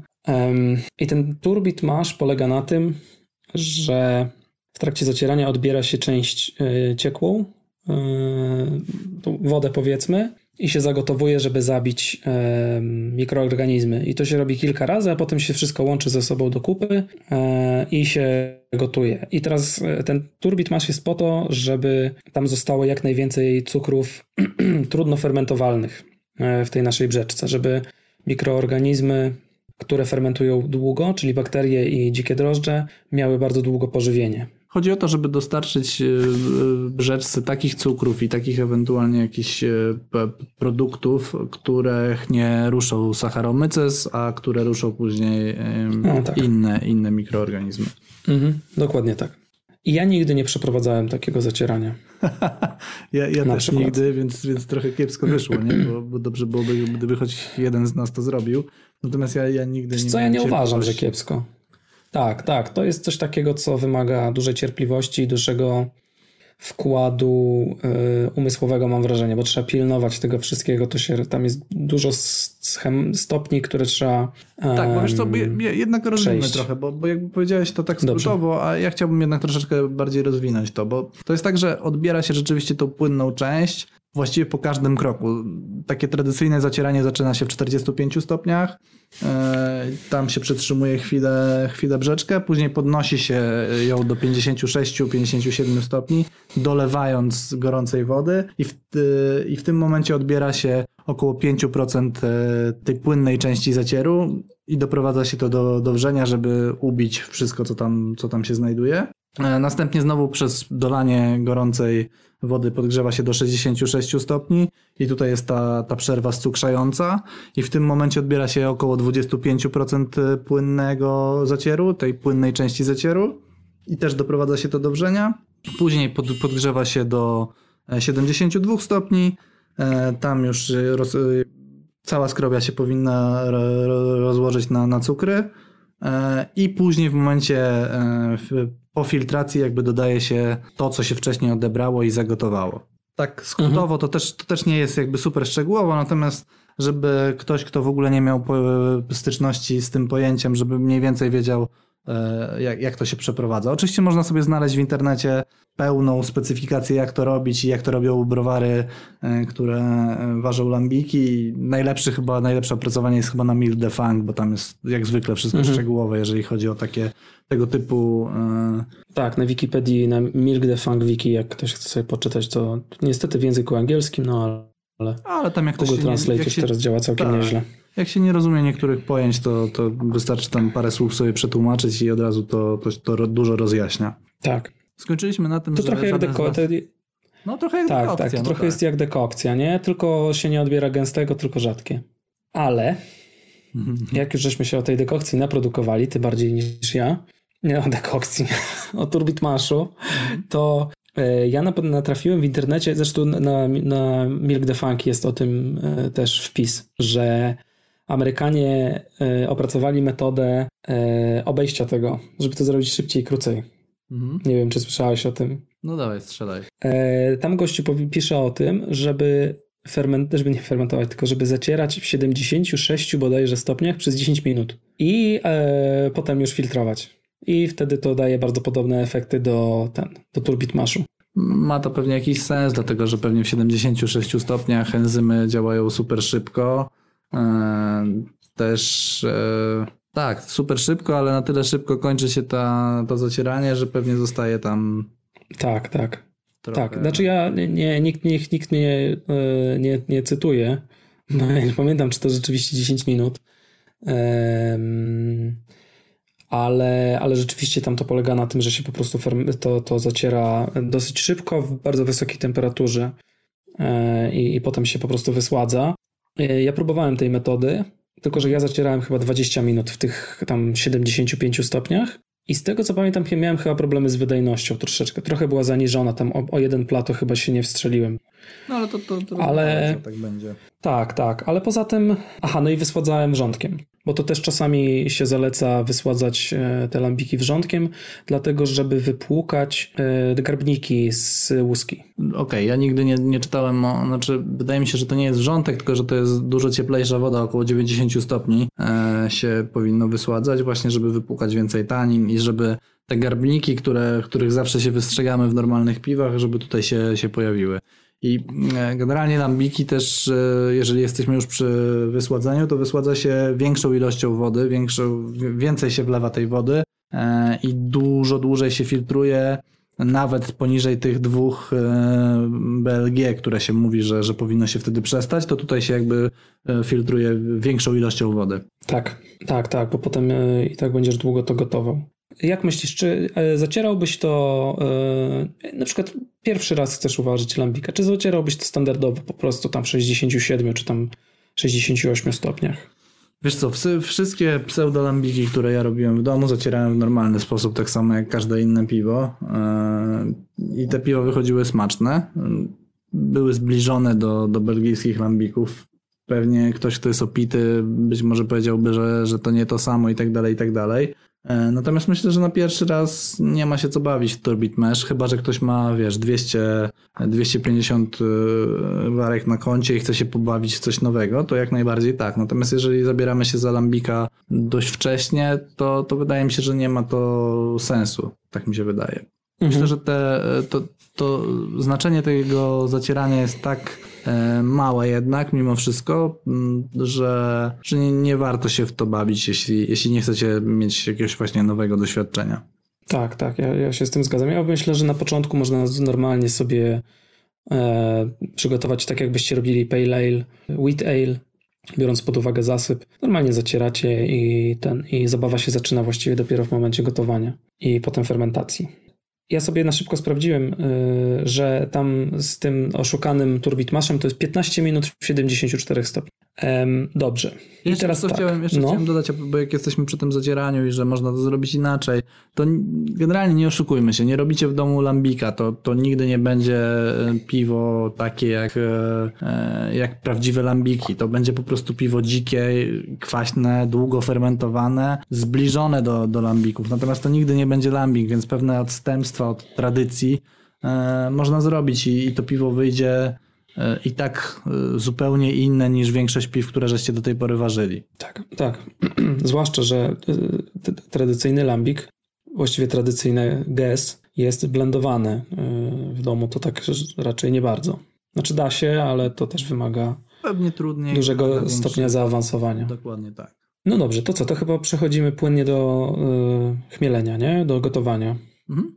To zacznijmy od chmielu. Y, jak sobie szliśmy, nawet zaczynaliśmy od surowców, każdy etap, to zacznijmy od chmielu.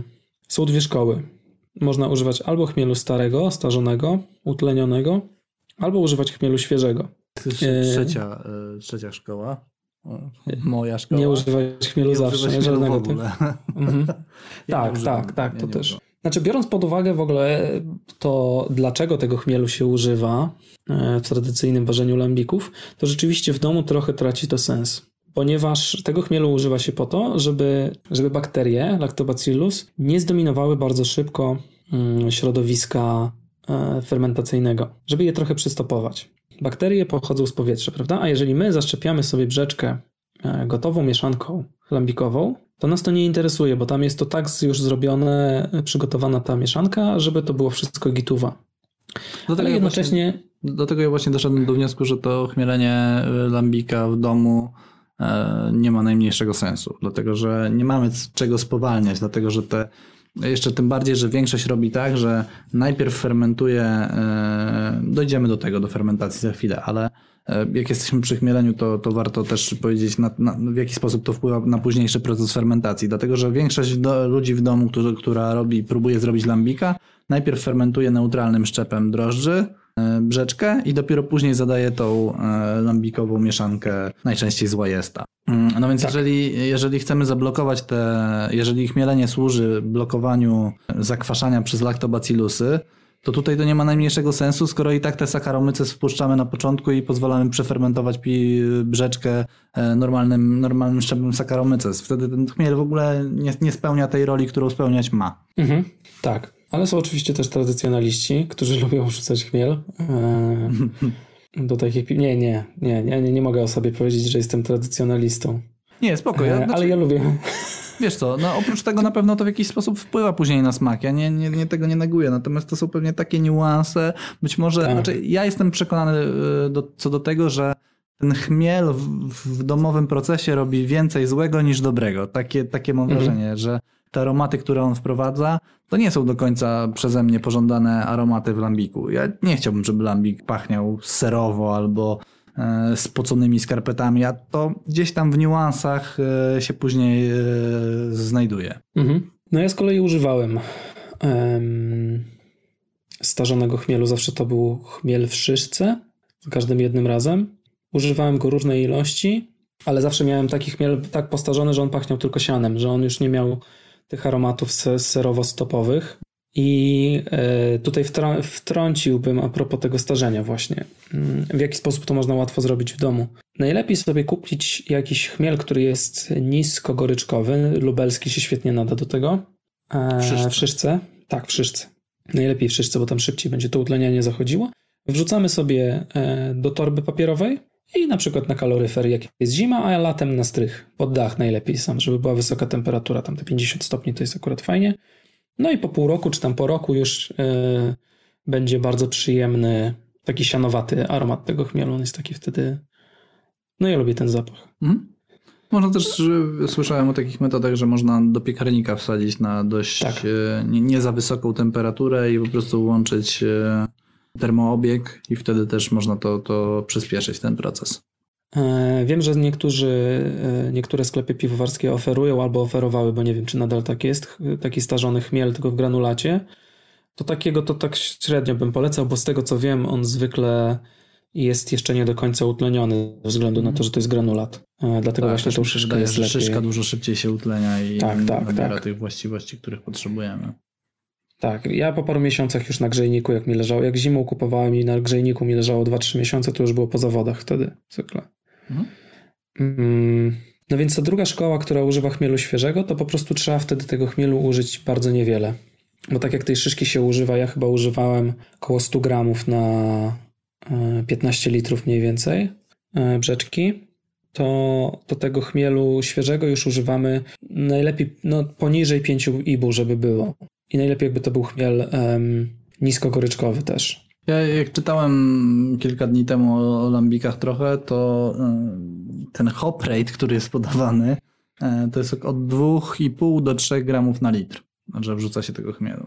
Mhm. Czyli no, potężne ilości, tak? Tego starzonego chmielu. To są, to są bardzo duże ilości, moim No, zdaniem. No tak, tak. Znaczy, jeżeli Nie, czekaj, 10 nie, 2-3 gramy na litr. Tak, 2-3 gramy na litr. Tak, tak. A nie, no to mi się popiętroliło.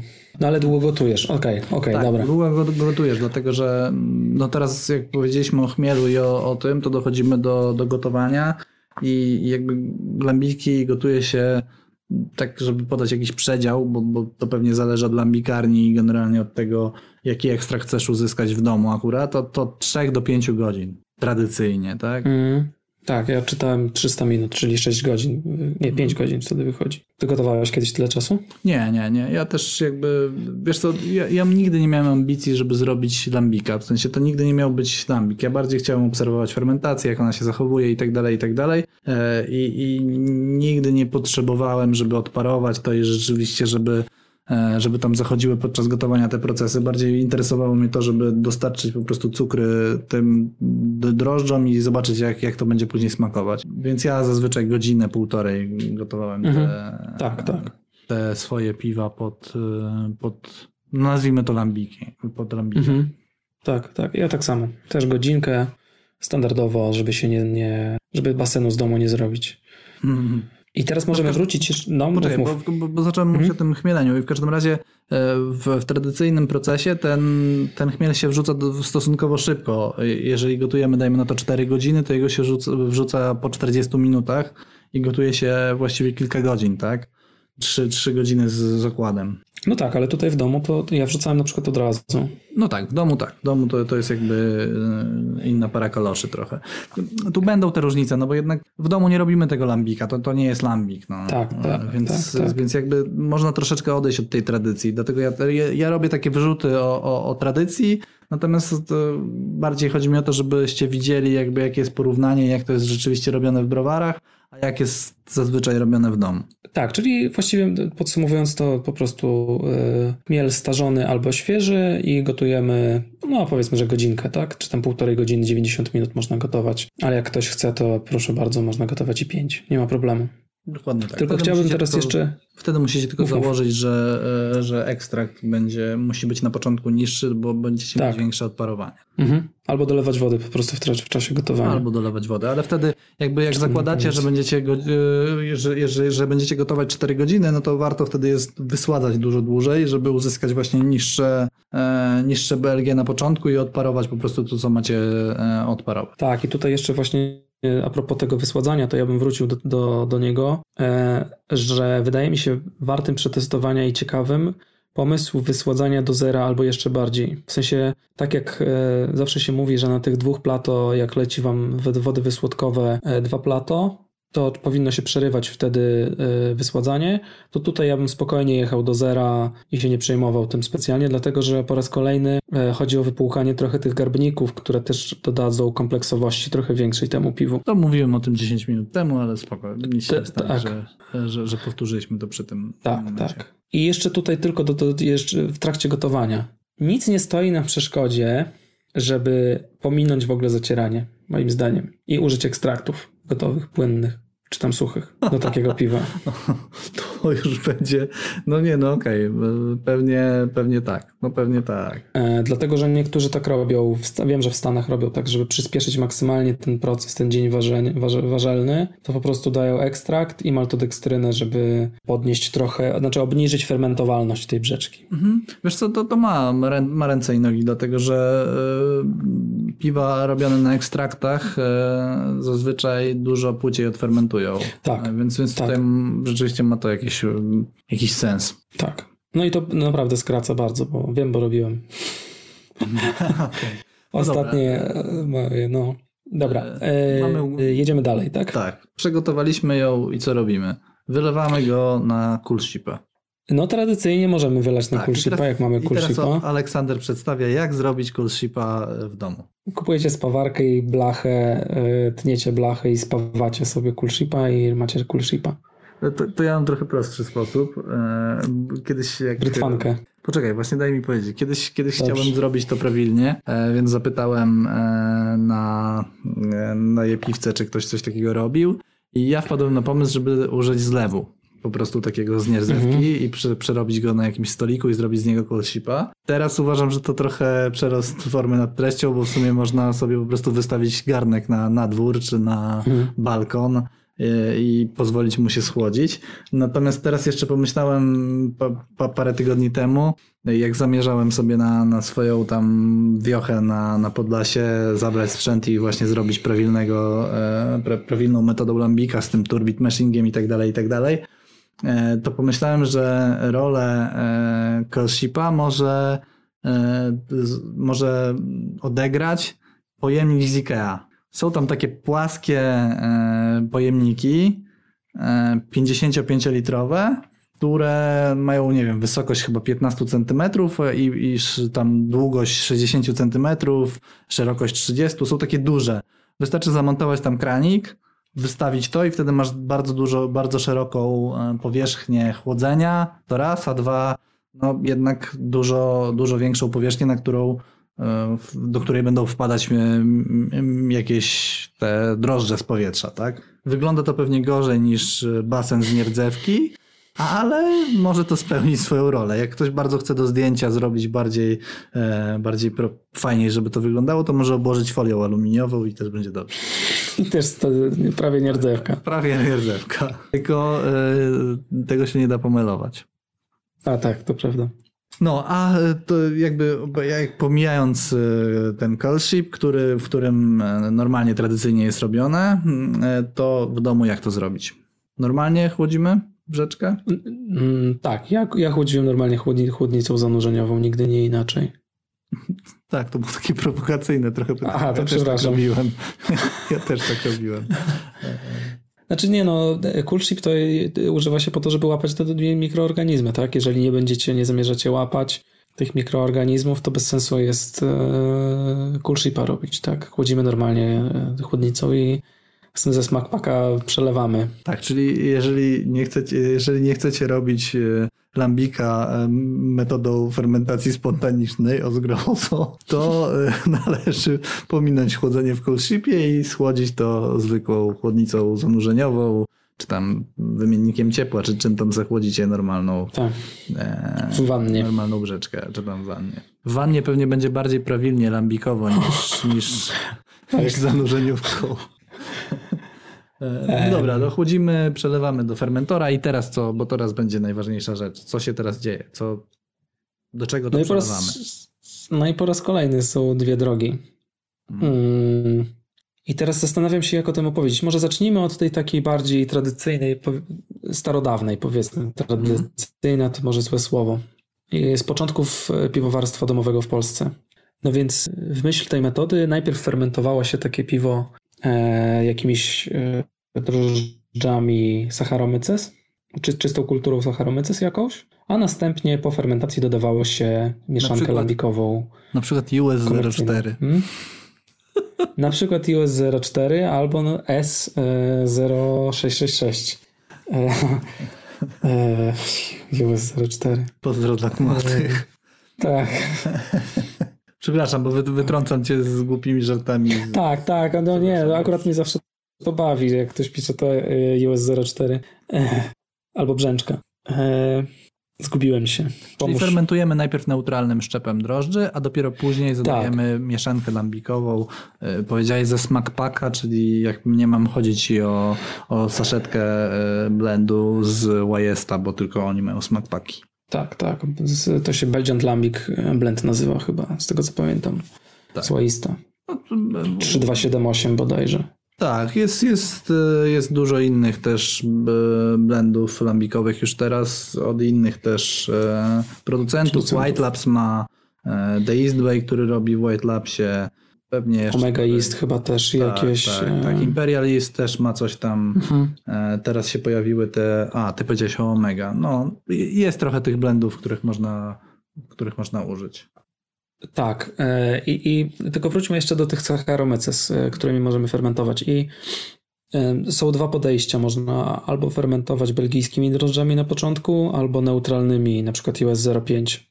I ja wiem, że e, są zalety fermentowania najpierw belgijskimi drożdżami, czyli to, że tam dużo powstanie fenoli, które potem Bretanomyces będą mogły sobie przerabiać, ale chyba za każdym razem, z tego co pamiętam, to fermentowałem jednak najpierw e, US-ami po prostu. Albo takimi, taką gęstwą, jaką akurat miałem pod ręką. No to ja z kolei te próby, które robiłem e, fermentując najpierw sakaromycasami, to, to fermentowałem wtedy belgijskim szczepem. E, robiłem tak z dwoma piwami. Z Flandersem, to nie był co prawda lambik, ale powiedzmy, że fermentacja jest zbliżona, tak? Bo też mhm. fermentujemy to e, blendem e, lambikowym. E, I fermentowałem tak od brun i, i to też było później blendem zaszczepiane i w obu tych przypadkach uważam, że, że efekty były bardzo fajne. Zresztą obydwa piwa mm, wygrały swoje kategorie w jakimś tam konkursie. Flanders nawet chyba ze, w trzech konkursach był na podium, dwa chyba wygrał, jedne, na jednym był na drugim miejscu.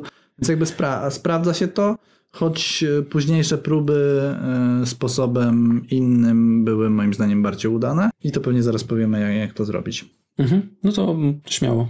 No to drugim sposobem, bo pierwszym sposobem powiedziałeś, że jest najpierw fermentacja wstępna Saccharomyces, a i później dopiero zadania e, blendu, natomiast ja późniejsze wszystkie moje dzikusy zaszczepiałem od razu blendem. To znaczy mhm. E, prowadziłem fermentację od samego początku blendem, robiąc wcześniej starter. Mm. Mhm.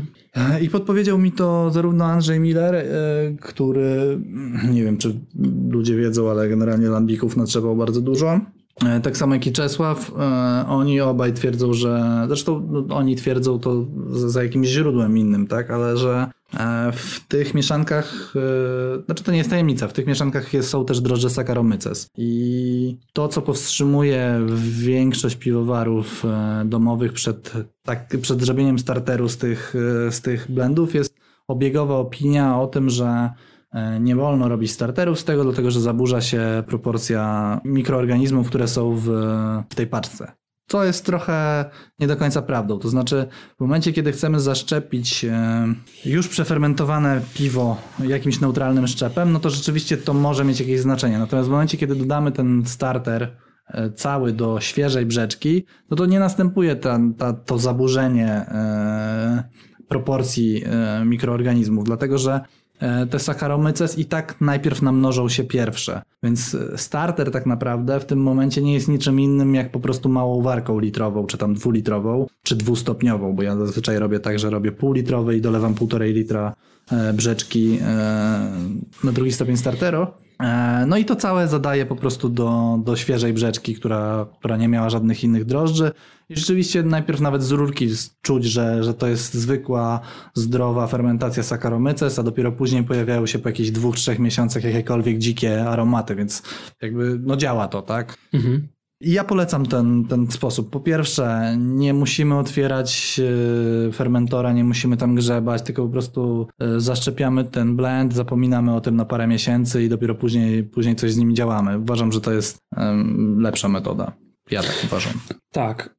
I o tym jeszcze za chwilę, o, o, bo fajnie, że zacząłeś o samej fermentacji, to takie lekkie wprowadzenie zrobiłeś i za chwilkę do tego wrócimy, tylko jeszcze na chwilkę zostańmy przy zaszczepianiu, dlatego że jest jeszcze jedna metoda, albo wariacja powiedzmy, e, na temat zaszczepiania i ona polega na dodawaniu e, tak zwanych dregów, czy też po prostu resztek piwa z komercyjnych, z komercyjnie dostępnych lambików. Robiłeś coś takiego kiedyś?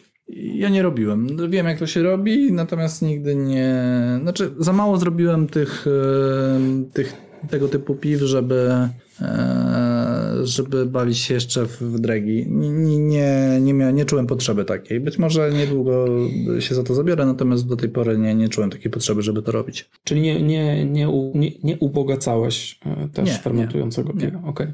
Dlatego, że można, znaczy ja, ja robiłem tylko i wyłącznie dolewanie dregów do już fermentującego piwa, e, który, do którego wcześniej została zadana um, jakaś ilość mikroorganizmów komercyjnych trzeba zwrócić uwagę, jeżeli ktoś chce zrobić coś takiego, albo na przykład chce zaszczepić w ogóle swoje piwo takimi resztkami z butelek, to też trzeba zwrócić uwagę wtedy na to, żeby kupić odpowiednie piwo. Że to nie może być na pewno lambik, który jest e, pasteryzowany, no bo nie ma mikroorganizmów, To wiesz co, przepraszam, że ci przerwę.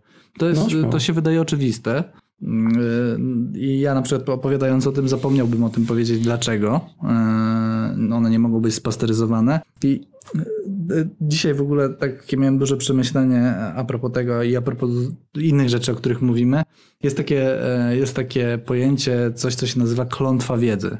I ta klątwa wiedzy to jest coś takiego, że osoby, które są wsiąknięte w temat są ekspertami w danej dziedzinie, czyli tak jak ty i ja, e, mają pewną wiedzę i pewne rzeczy zakładamy, że są oczywiste dla innych.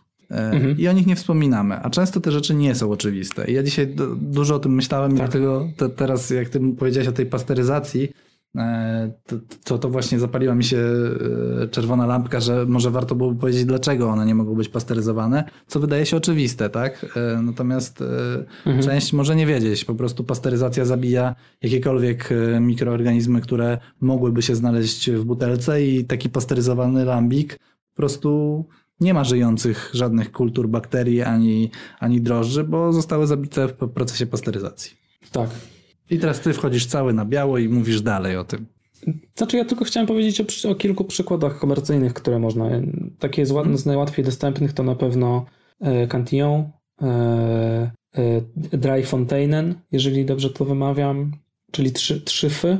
Z tych co znam e, ten e, od, od Birsel, to takie, które pis, jest takie, z których piłem. No i jeszcze z Lindemansa wbrew pozorom. Wiem, że Lindemans e, swoje lambiki pasteryzuje, te takie owocowe, te w małych buteleczkach, ale jeżeli jest napisane Cuverene, to te e, lambiki są niepasteryzowane i one są, b, wtedy będą najtańszymi em, opcjami dla osoby, która chce zaszczepiać e, piwo e, dregami.